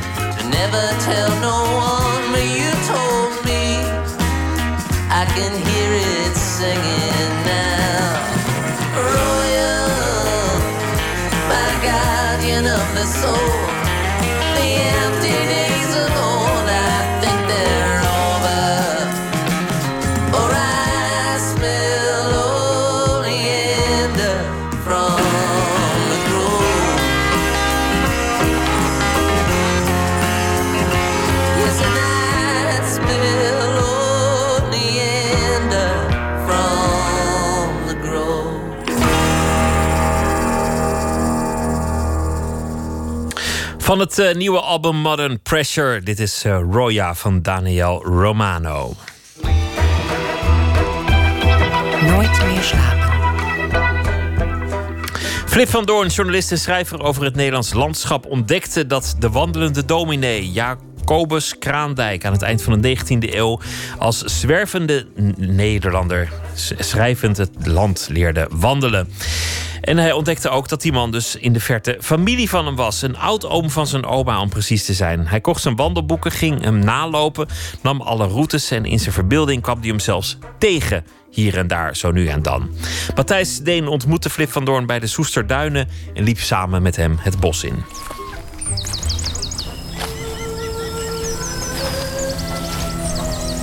Wij gaan wat zwerven door het land. Zullen wij ons hier en daar van de afstandsbekortende spoortrein bedienen? Het meest willen wij naar gewoonte langs de voetpaden en de zijwegen zoeken wat in het Limburgse landschap eigenaardig is. Of ons door de grote heerbanen laten brengen naar dorpen en gehuchten, naar kerken en kastelen, waar wij iets belangrijks mogen verwachten of stemmen uit het verleden horen. Ik zie een eh, zandverstuiving. En daarmee zie ik eigenlijk ook een heel groot eh, deel van de geschiedenis van het Nederlandse landschap. Het is dus niet zo dat je zegt, eh, nou eh, luisteraar, ik zal je gewoon even... en dat je zeg maar, met woorden schildert wat we zien. Je hebt gelijk een historische overweging. Ja, ja ik zie meer dan, dan alleen het oog ziet. En wat ziet het oog? Het oog ziet ja, zandheuvels. Met name naaldbomen die, eh, die hier en daar opschieten. Er ligt hier links van ons een stukje, heel klein lapje heide. Goed, jouw vooroom staat hier, want hij heeft hier ook gestaan. Wat Ja. zag hij? Ja, dan ziet hij een landschap waar hij van houdt. En daarom denk ik ook dat hier zijn, de, de oorsprong ligt van zijn liefde voor het wandelen. Hij houdt van eh, glooiingen, hij houdt van wat hij noemt hoogopgaand hout en akkermaalsbossen. Hij houdt van landschap dat steeds verandert. Je, je gaat over een heuvel heen en je hebt weer een heel andere blik. Hij zou dit eh, ja, ronduit lyrisch beschrijven. Op het moment dat jij hem ontdekt, ben je altijd over landschap en over wandelen aan het schrijven. En dan ga je hem lezen en hij schrijft ook over wandelen. Hij schrijft ook over wat hij ziet. Voel je dan verwantschap in hoe hij dat doet? Hij kon veel meer breed uitschrijven over wat hij zag. Voor mij is dat ja, deels noodgedwongen. eh, moet het allemaal compacter. En dat heeft te maken met de manier waarop we vandaag de dag lezen en schrijven. Flip van Doorn ziet hem nu en dan nog lopen. De oudoom van zijn oma, de wandelschrijver Jacobus Krandijk. En zeker hier in de Soesterduinen, waar de wandelende 19e eeuw er aan de hand van zijn opa heeft leren lopen. Want hier was diens landgoed. En van dat huis liep een lange bomenlaan naar de zandverstuiving. En alles ligt er nog net zo bij als toen. Het schone gele zand dat in duintjes ligt opgestoven, met hier en daar een paar naaldbomen erin, die als borstelige prikkers in de aarde zijn gezet. En rondom het contrast van de bosranden. We blijven voor zo'n muur staan en kijken er een tijdje naar. Je zal maar een wandelschrijver zijn. En de zoveelste bosrand doemt voor je op. Je hebt er al zoveel gezien. Ja, de kunst is om daar elke keer weer eh, variatie in aan te brengen. Je, je overvalt me een klein beetje. Als jij schrijft over de natuur of wat je ziet over het wandelen... wat zijn de dingen, als je dat vaker doet, waar je dan tegenaan loopt... dat je denkt van, oh god, daar ga ik weer.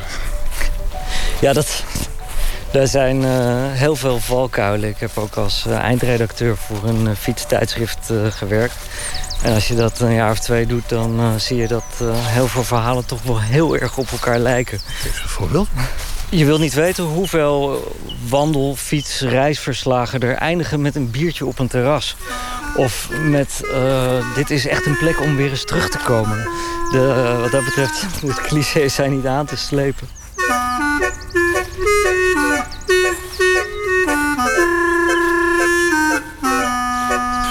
Wij genoten de heerlijkheid der ongerepte natuur, maar evenzeer verblijden wij ons over de tekenen van de beschavende, leidende mensenhand.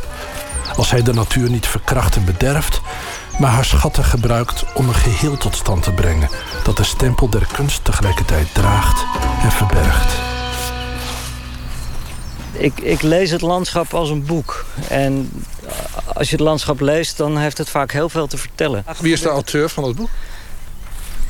Dat is een hele diepe vraag. Misschien het landschap zelf wel. Een autobiografie van het landschap. Je, je, probeert het te lezen als een boek, dus je wil er een verhaal in zien. Je wil er een samenhang in aanbrengen door die narratief te ontdekken. Ja, ja ik, uh, een, een, een, reisverslag is voor mij nooit alleen maar, uh, alleen maar observatie. Ik, uh, ik wil verhalen vertellen. Als je dat vaker doet, ga je dan ook je eigen voorkeuren leren kennen? En denk je dan, ja, met het feit dat ik die afwisseling zo mooi vind... dat is een weerspiegeling van een innerlijk? Of het, dit is waar wij als mensen vandaan komen. En dit, dit weerspiegelt onze, onze diepste wortels. Dus dat, dat zou een verklaring kunnen zijn... waarom zo ontzettend veel mensen dit soort landschap zo mooi vinden.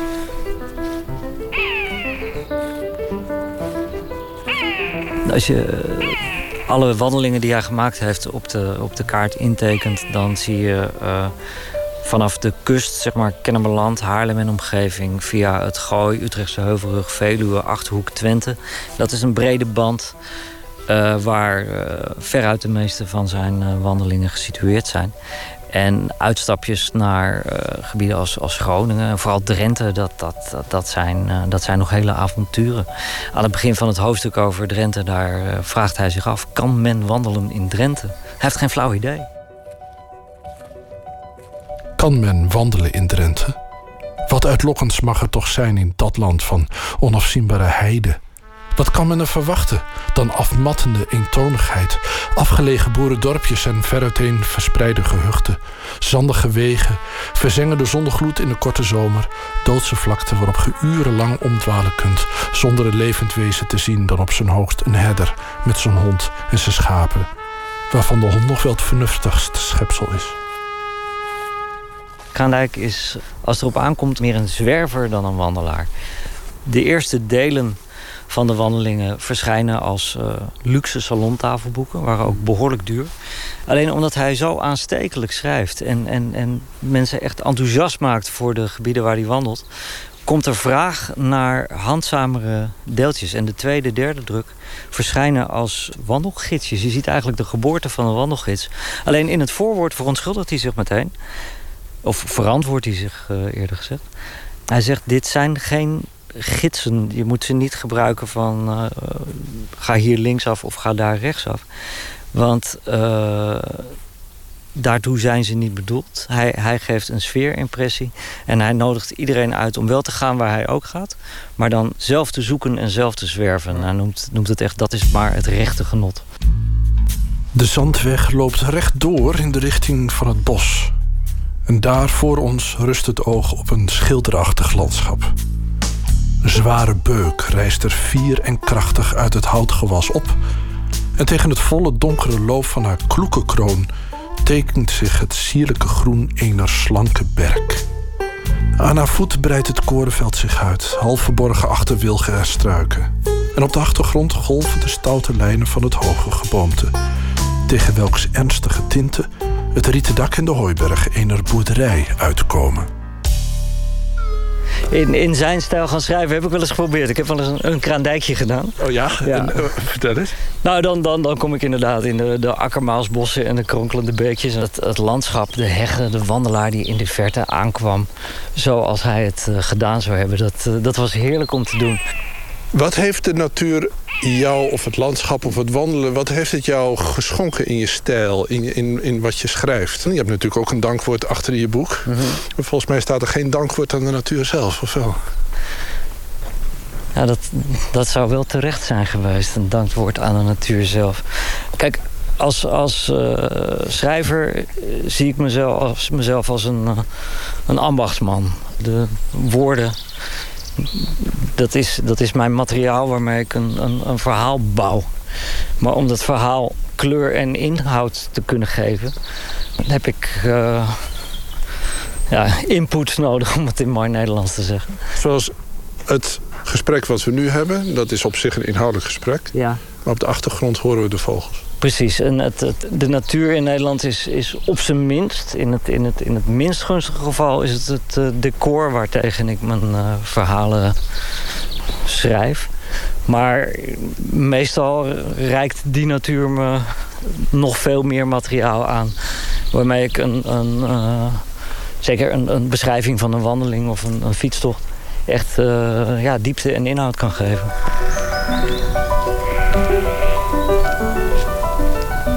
Vind je het jammer dat hij het niet kan lezen? Ja. Ja, ik uh, kreeg van de week een uh, brief van zijn achterkleinzoon, de oudst levende nazaat. Frits Kraandijk, die is 91. En ik ben heel blij dat hij het nog kan lezen. Maar uh, ja, ik zou heel graag met hem van gedachten hebben gewisseld. Het gekke is, tijdens het schrijven was het af en toe alsof hij, alsof hij naast me zat. Dan was ik aan het bladeren door zijn werk en dan gleed mijn oog ineens naar een, een, een, voetnoot die ik over het hoofd had gezien... en waar precies dat in stond wat ik zocht. En dan had ik wel eens de neiging om hem even te bedanken... alsof hij me er net op gewezen had. Je, je blijft ook een gelovig mens.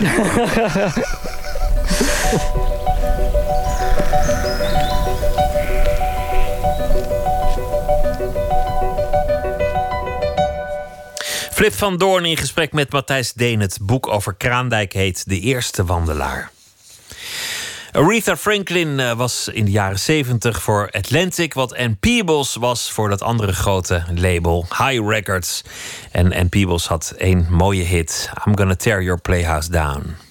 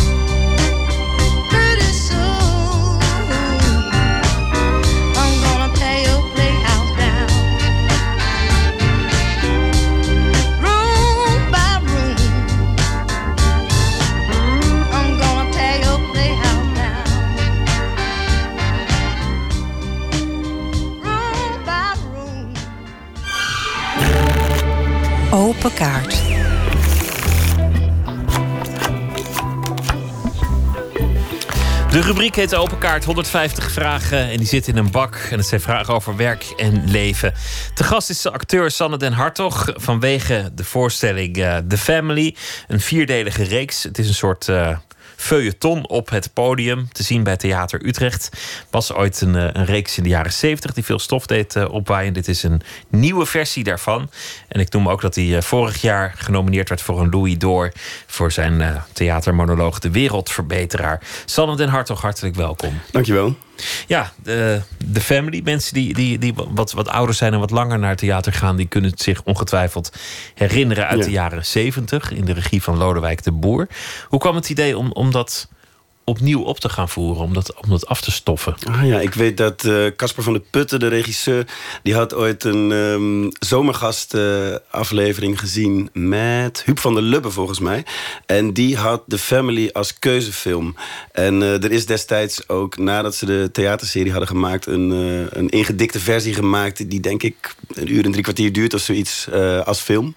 En eh, dat had hij, ik denk in zijn puberteit of zo gezien. En dat was hem zo bijgebleven. werd één scène al in, de, in het gesprek eh, vertoond. En eh, dat had, had hij nooit vergeten. Toen was hij het dus gaan lezen. En toen eh, besloot hij het te gaan doen. En ja, je zou aan hem moeten vragen... wat nou precies zijn grootste beweegreden was. Maar... Nou ja, het was iets dat, dat er in der tijd theatergeschiedenis schreef. Het is ook wel interessant om, om, een, om een reeks te maken, een feuilleton. Het, het, het houdt op met, met een soort cliffhanger. Ja. En eh, kom over twee weken terug voor, voor deel 2. Ja, ja, ja. Een ja. vorm op tv voorkomen aanvaardbaar, maar in theater zie je dat nou helemaal nooit. Nee, het komt weinig voor. Die, die werkvorm is voor ons heel leuk. Ja. We, hebben steeds, we zijn begonnen met drie weken voor de eerste aflevering... en nu zijn het er steeds tweeënhalf. Dus je moet flink aanpoten om eh, alles op tijd eh, klaar te hebben. Maar ik vind het wel een leuke werkwijze. Ja. Je hebt gewoon minder tijd om moeilijk te doen. Dat is voor theatermakers soms best gunstig. Dat je gewoon voor je eerste keuze keihard moet gaan. Dus je gaat intuïtiever te werk volgens mij. Je, je, hebt gewoon, je moet er wat vaart achter gooien. Niet veel discussiëren over Ja, de, ja, ja. de ware betekenis van het karakter of zo. Nou, dat dient zich dan wel aan. En dit is ook een goed geschreven stuk met hele heldere personages. Dus het blijkt gewoon wel te kunnen. Het is wel echt, nou, het is wel echt doorbeuken, maar te meer ook omdat we s'avonds dan de ene aflevering spelen en overdag de andere repeteren. Het is een vol programma, maar eh, dat geeft ook wel iets, ja. Het gaat over een dysfunctionele eh, familie. Er komt ook nog een handelsreiziger op bezoek die wordt meegezogen in de gekte. Hoe, hoe, zou jij het omschrijven?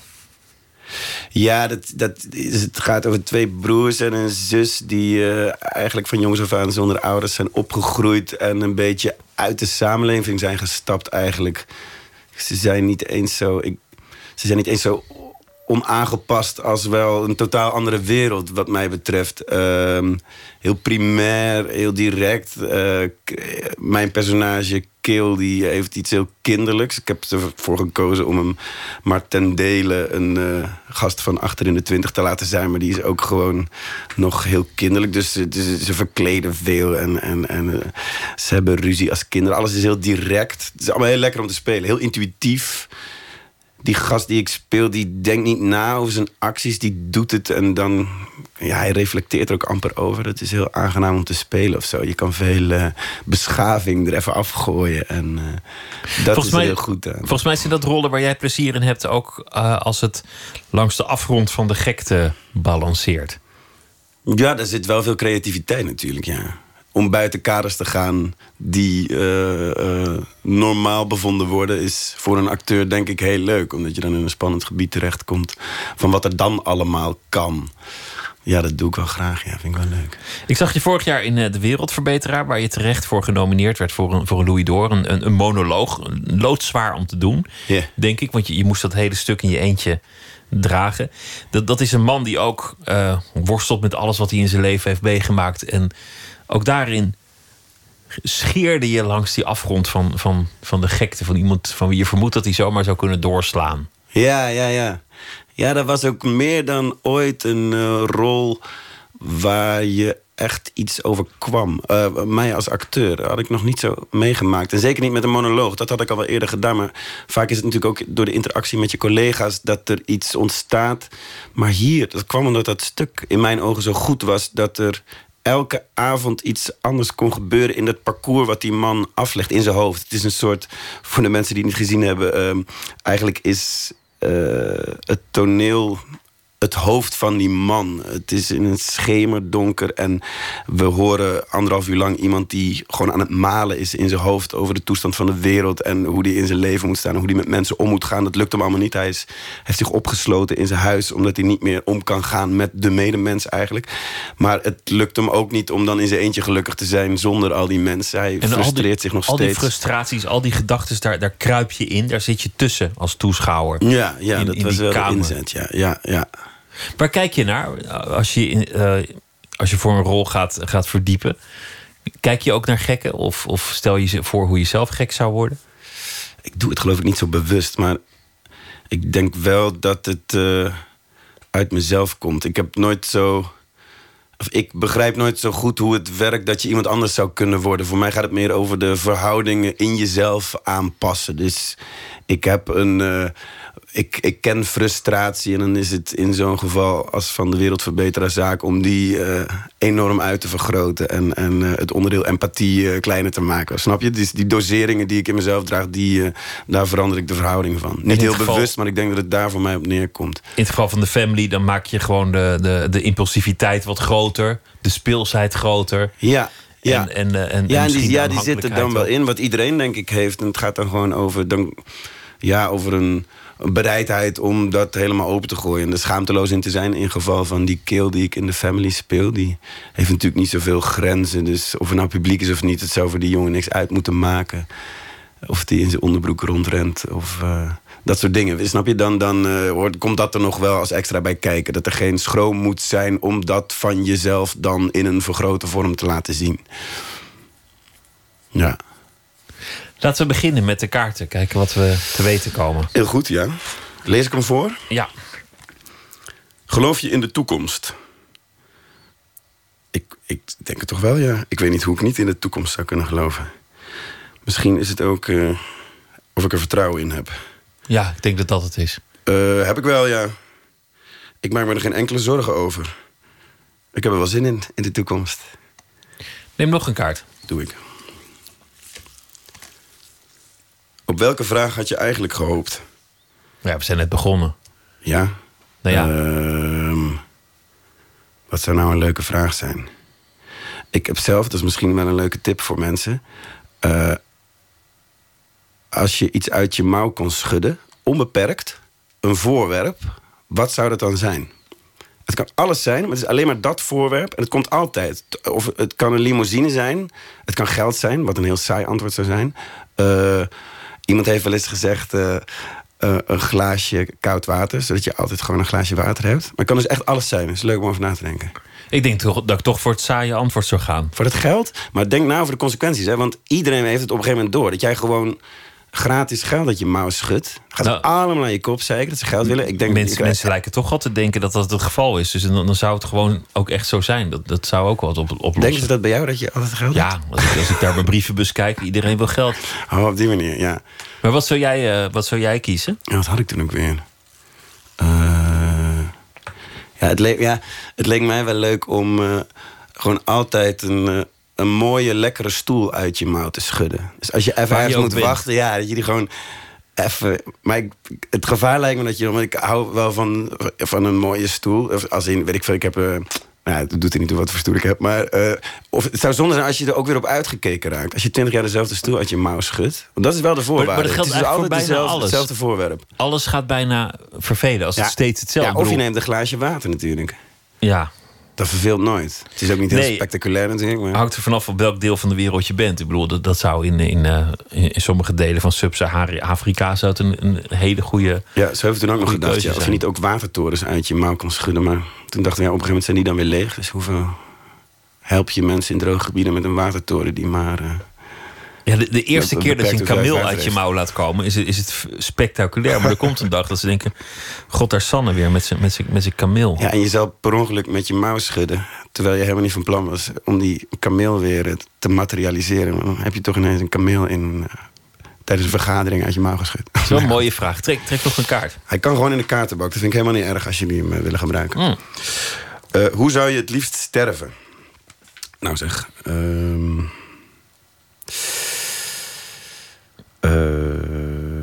ik zou het liefst. Nou, het lijkt me aangenaam om. eh, het lijkt me leuk als ik, als ik heel oud ben. Ik, het lijkt me geweldig om een eh, stamkroeg te hebben. Eh, liever niet in een uh, bejaardentehuis. En dan eh, gewoon een, eh, een goede avond in de kroeg gehad. En dan ehm, misschien nog leuke seks met mijn eh, oude vrouw gehad. En dan s'nachts in mijn slaap eh, sterven. Gewoon oud na een mooi leven, een leuke avond. Ja. Nog, nog één keer. Of, eh, of ja, ik, ja, dit is toch. Ik ga er nu heel specifiek op, op het sterfmoment in.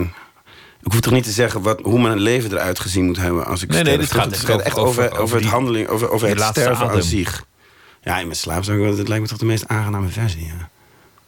Ja, maar aan de andere kant, je gaat één keer dood, ben je er niet bij. Maar je bent er toch nooit bij? Ja, dat is, Ja, dat dood- is, een, ja. interessante, dat is een interessante vraag. Eh, ja, ik, zit er nou veel potentie in er langzaam naartoe gaan? Nee, gewoon lekker in je slaap. Neem nog een kaart. Wanneer heb je voor het laatst hard gelachen? Ja, we repeteren momenteel dus aan, het, eh, aan de tweede aflevering van The Family. En daarin speelt eh, René van het Hof eh, onze vader, die ineens weer opkomt dagen. Dat is nogal een slap Janus, maar ik moet vreselijk hard lachen om René van het Hof. Ja. Die is zo goed in kleine handelingen. Ja, dat is, ik weet niet hoe ik het moet omschrijven waarom dat nou zo verschrikkelijk grappig is. Hij, hij speelt niet op de lach of zoiets, maar hij kan heel goed van iets tragisch en iets verongelijkt iets heel geestigs maken. Hij zat bijvoorbeeld in, ehm, misschien is dat een goed voorbeeld, ehm, zo'n film van Van Warmerdam. Ik weet niet meer welke. Dan koopt er iemand een pijl en boog bij hem in zijn winkeltje. En hij speelt dan een oud vrouwtje. En die gaat, dan heeft hij echt een scène van vijf of misschien wel tien minuten... waarin hij die pijl en boog gaat inpakken. Dat is echt een aanrader. Ja, dan moet ik natuurlijk weten welke film het is. Dat is daar ik herinner me ook de scène, maar... Welke is, ik denk Ober. Zat het in Ober? Ja, nou ja, ik weet het niet meer. Ik vind, nee, ik, om hem heb Maar ik gegarandeerd hard gelachen. Geweldige acteur, inderdaad. Absoluut, ja. Trek nog één kaart. Jeetje, ik heb ze wel zeg. Wanneer was je het gelukkigst? Ja, wanneer was je nou echt het gelukkigst? Op de, op de een of andere manier vind ik dit een confronterende vraag. Omdat het antwoord niet snel. eh, Ik heb ook echt een geheugen als een zeef. Mm, wacht hè. Maar je weet toch wel wanneer je gelukkig was? Wat, wat de mooiste periode in je leven was? Ja, ik ben vaak gelukkig, maar. Dit, dat, die nummer één eh, situatie vind ik lastig. Eh,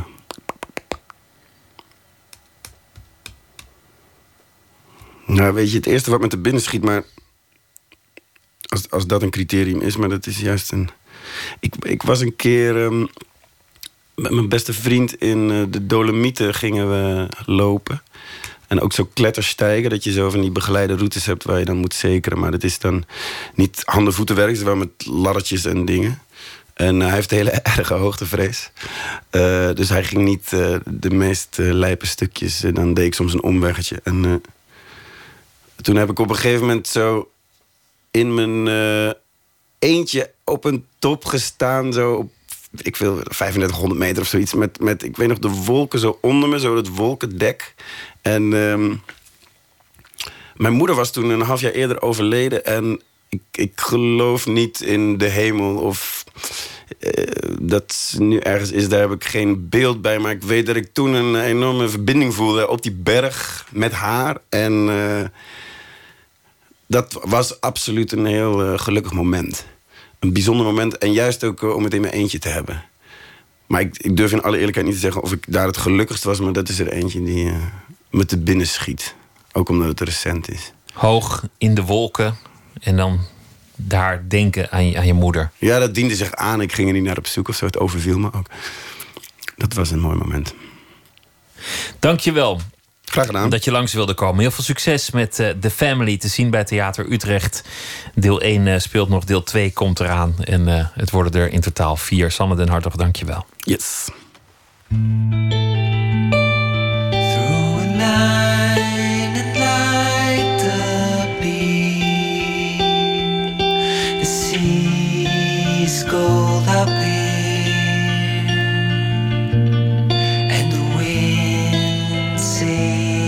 Us a song.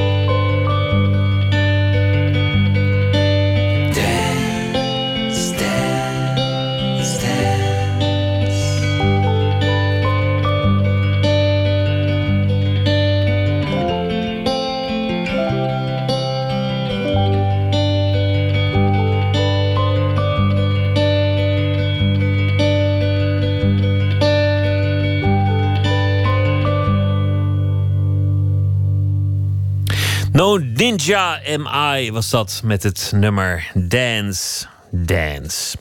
Eén minuut, een reeks wonderlijke verhalen in 60 seconden. Deze heeft als titel Ha.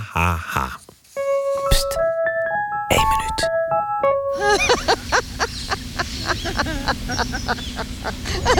Eerst ging ik dansen en ik heb ook met zingen dingen gedaan. Maar dat was het allemaal niet. En toen bleek het lachen te zijn. Als kind heb ik heel veel gelachen. Maar dat is systematisch de kop ingedrukt. Ik had gewoon geen leuke ouders op dat gebied. Die vonden het, te hard op het verkeerde moment. Nou, dat is gewoon heel pijnlijk. Ik heb mijn vader nooit horen lachen. Dus kan je nagaan. Toen ik negen jaar geleden mee begon...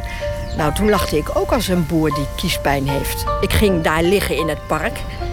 Ik had een doek aan de boom gehangen van lachmeditatie. Maar ik was wel de enige. De liefde die ik graag van mijn vader en moeder wilde... en die ik niet heb gekregen... die heb ik uiteindelijk uit mezelf gehaald.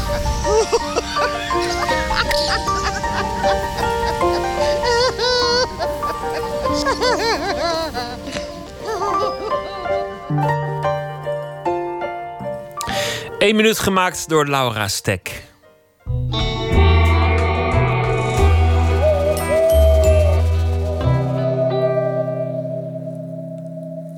Karin Amat Moekrim is schrijver. Ze heeft al het deel oeuvre. Onder meer Het Gim, De Man van Veel en Tenzij de Vader zijn haar boeken. En deze week zal zij elke nacht een verhaal voordragen bij de dag die achter ons ligt. Karin, goeienacht. Goeienacht, Pieter. Tja, wat, eh, wat heeft je vandaag bezig gehouden? Ehm, nou, ik zag eh, heel veel g- klachten, eh, regende klachten, zoals men dat zegt, over een gerecht wat de HEMA ehm, op de kaart heeft gezet. Ik weet niet of je dat gevolgd hebt. Nee, dat, dat is Eh. me nou eens ontgaan. ja, eh rotti met rijst. Rotti met rijst. Ja, voor geloof ik eh, 6,50 euro of 7 euro, ik weet niet precies. Ehm, en er staat een prachtige foto bij van eh, eh, kip en groenten in masala saus met een beetje rijst ernaast. Maar eh roti is, ehm, is niet die kip natuurlijk. Roti is, is het brood. het ja, plaatje, het de, de pannenkoek of hoe je het De ding ook pannenkoek, ja. Ja, Dus de Surinamers in Nederland eh, zijn ongelooflijk verontwaardigd. Want het is alsof je ten eerste klopt het niet wat op het plaatje staat. En ten tweede zou je dan ja, brood met rijst eten, wat nogal saai is. En eh, ik moest daar best wel om lachen, omdat ja, wij, wij Surinamers nemen ons eten heel erg serieus. Want de combinatie van, eh, van deze twee dingen, dat, dat, dat gaat natuurlijk helemaal niet. Eh, maar goed, dit, eigenlijk- dit is met zoveel eetculturen gebeurd. Ik bedoel, de pizza Hawaii. Ik denk niet dat er één Italiaan in de wereld op het idee zou komen om, om er ananas op te gooien. Nee, nee, precies. Maar ehm, het, het, het geeft natuurlijk ook wel aan dat er helemaal in die hele lijn... vanaf dat het bedacht is, dat gerecht, tot aan dat het gedrukt is op de kaart... en gedistribueerd wordt in alle HEMA's in Nederland... dat er geen enkele Surinamer tussen zit. Dat bewijst het wel, want anders had iemand wel Dat gezegd... is waar. van, klopt iets hier niet. Want als, als ze maar onderweg één Surinamer om advies hadden gevraagd... Ja, ja, dat, een dat- neef van een eh, broer dit van een tante van je, van je Ja. buurman... Dan, dan, dan was dit niet gebeurd. Ja, nou, dus daar moest ik erg om lachen. Ik heb me daar heel erg eh, mee vermaakt. En, eh, en, en je zou bijna denken dat, eh, dat er niks verder niet zoveel aan de hand is. Maar er is natuurlijk best wel veel aan de hand in Suriname. En er is voor morgen een grote, weer een grote demonstratie aangekondigd. En eh, daar heb ik een stukje over geschreven. Ik ben benieuwd, ga je gang. In Suriname vergiftigen inbrekers waakhonden met stukken vlees gedrenkt in landbouwgif en plegen rovers, zoals ze daar genoemd worden, dagelijks bloedige overvallen. De misdaad, veelal geweld, gewelddadig van aard, neemt toe. Wie geen uitzicht heeft op werk, zoekt zijn geld op een andere manier. De mensen die wel werk hebben, hebben hun zuurverdiende dollars de laatste jaren in waarde zien halveren.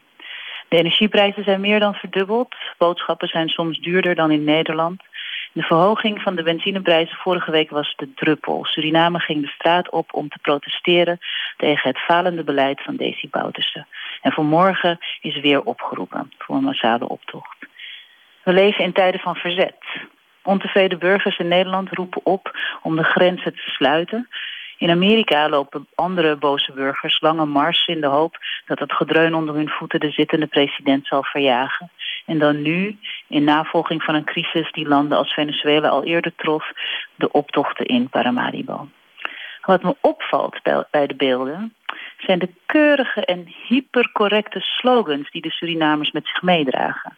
Terwijl in de vele optochten tegen Donald Trump en zijn seksistische en racistische aard de Amerikanen uitblinken in grappige postmodernistische verwijzingen als Girls just wanna have fun, the mental human rights en super callous, fascist, racist, extra braggadocious zijn de gemiddelde boze pro-PVV of pro-Pegida burgers bescheiden in hun textuele verzet. Wellicht omdat afgaande op het gemiddelde niveau van de tweets van de Wilders-fan hun beheersing van de taal tekortschiet, volstaan ze met het zwaaien van de Nederlandse vlag, het opzetten van ludieke mutsen van wollige varkenskoppen en het roepen van pareltjes als daar moet een piemel in.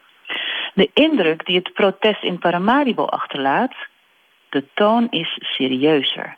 Geen ludieke hoedjes, geen woordgrappen. Maar hoe boos en ontevreden men ook is, het onderwerp van hun woede wordt nog altijd met alle egaards toegesproken in ouderwets klinkende volzinnen. U heeft ons verleid en bedrogen, lees ik. En president, uw stemvee uit de weide belandde in de goot en bloed samen met het volk dood, net als in december 1982 niet echt een sterke slogan, als je het mij vraagt, maar wel volkomen correct gespeld. Inclusief de toch lastige W achter het bezittelijk voornaamwoord uw. De verleden tijd van belanden keurig met dubbel D gespeld en zelfs bloed met de DT. Indrukwekkend. Sommige woorden zijn meer contemplatief van aard. De mooiste vind ik deze. Is intimidatie de duurzame oplossing? Zo keurig, zo beleefd. Een van de belangrijkste initiatiefnemers van het verzet, Maisha Neus, een jonge Surinaamse met een Nederlandse nationaliteit, deed vandaag aangifte van doodsbedreigingen. Voorstanders van Bouterse riepen bovendien op om haar uitzetting. Ze zeggen kortom dat als het haar in Suriname niet bevalt, ze moet opkleuren naar haar eigen land. Grappig, dat is precies wat centrumrechtse betogers ook altijd roepen. Ik vraag me af of uit die parallel niet enige inspiratie geboren kan worden. Dat uit die ogenschijnlijk zo verschillende protesten in Suriname en Nederland... en met een schuin oog op Amerika... een verzetsretoriek geboren kan worden die alles in zich draagt. Humoristisch maar beleefd, woedend, maar altijd tot in de puntjes goed gespeld. Over de protesten in Suriname, een land dat al 35 jaar erover doet om uh, van Daisy Bouterse af te komen. Het is uh, eigenlijk wonderlijk dat die man nog steeds zo'n uh, zo'n kracht in het land is. Dankjewel, Karen Amat Moekrin. Dank je.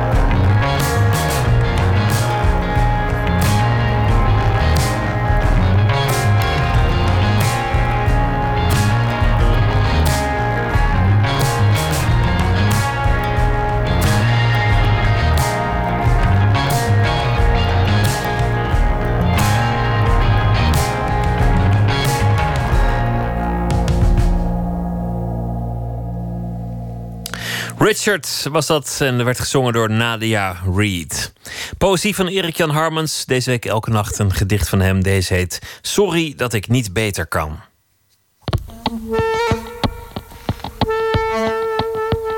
Sorry dat ik niet beter kan. Sorry dat dit het is. Sorry dat er niet nog iets achteraan komt. Geen grande finale van taal. Het lijkt nog het meest op lachen. Maar niet zoals vroeger op het fietspad. Je zegt dat ik niet wil veranderen.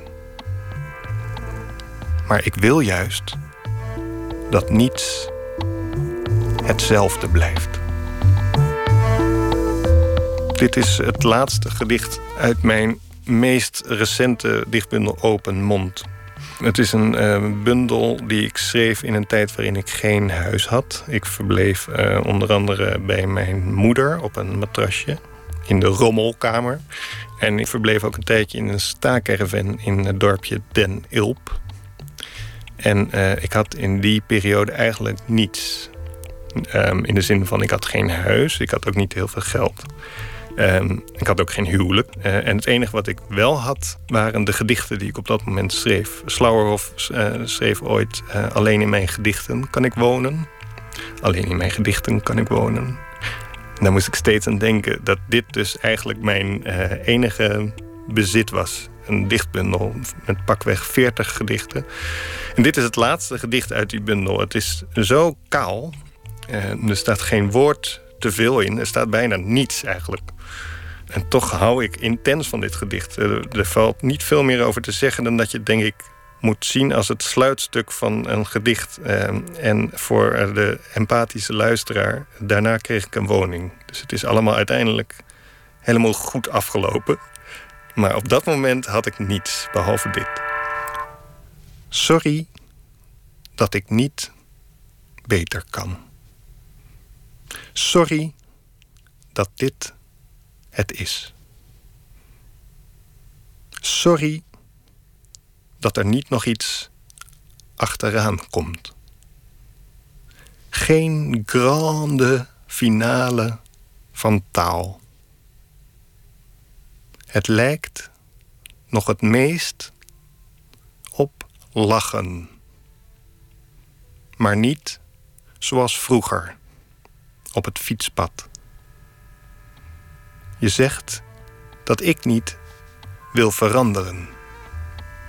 Maar ik wil juist dat niets hetzelfde blijft. Erik Jan Harmens met het gedicht Sorry dat ik niet beter kan. Morgen komt documentairemaker René Roelofs op bezoek. Naar aanleiding van een film die hij heeft gemaakt over uh, de IND. Op zoek naar foute vreemdelingen onder asielzoekers. De titel is Het Kaf en het Koren. Dat allemaal morgen in Nooit meer slapen. Voor nu een hele goede nacht.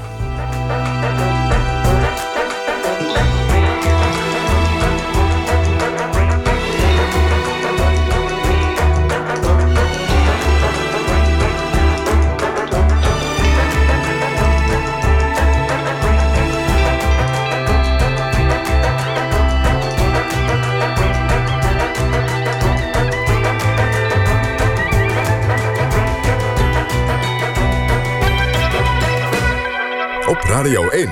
Het nieuws van alle kanten.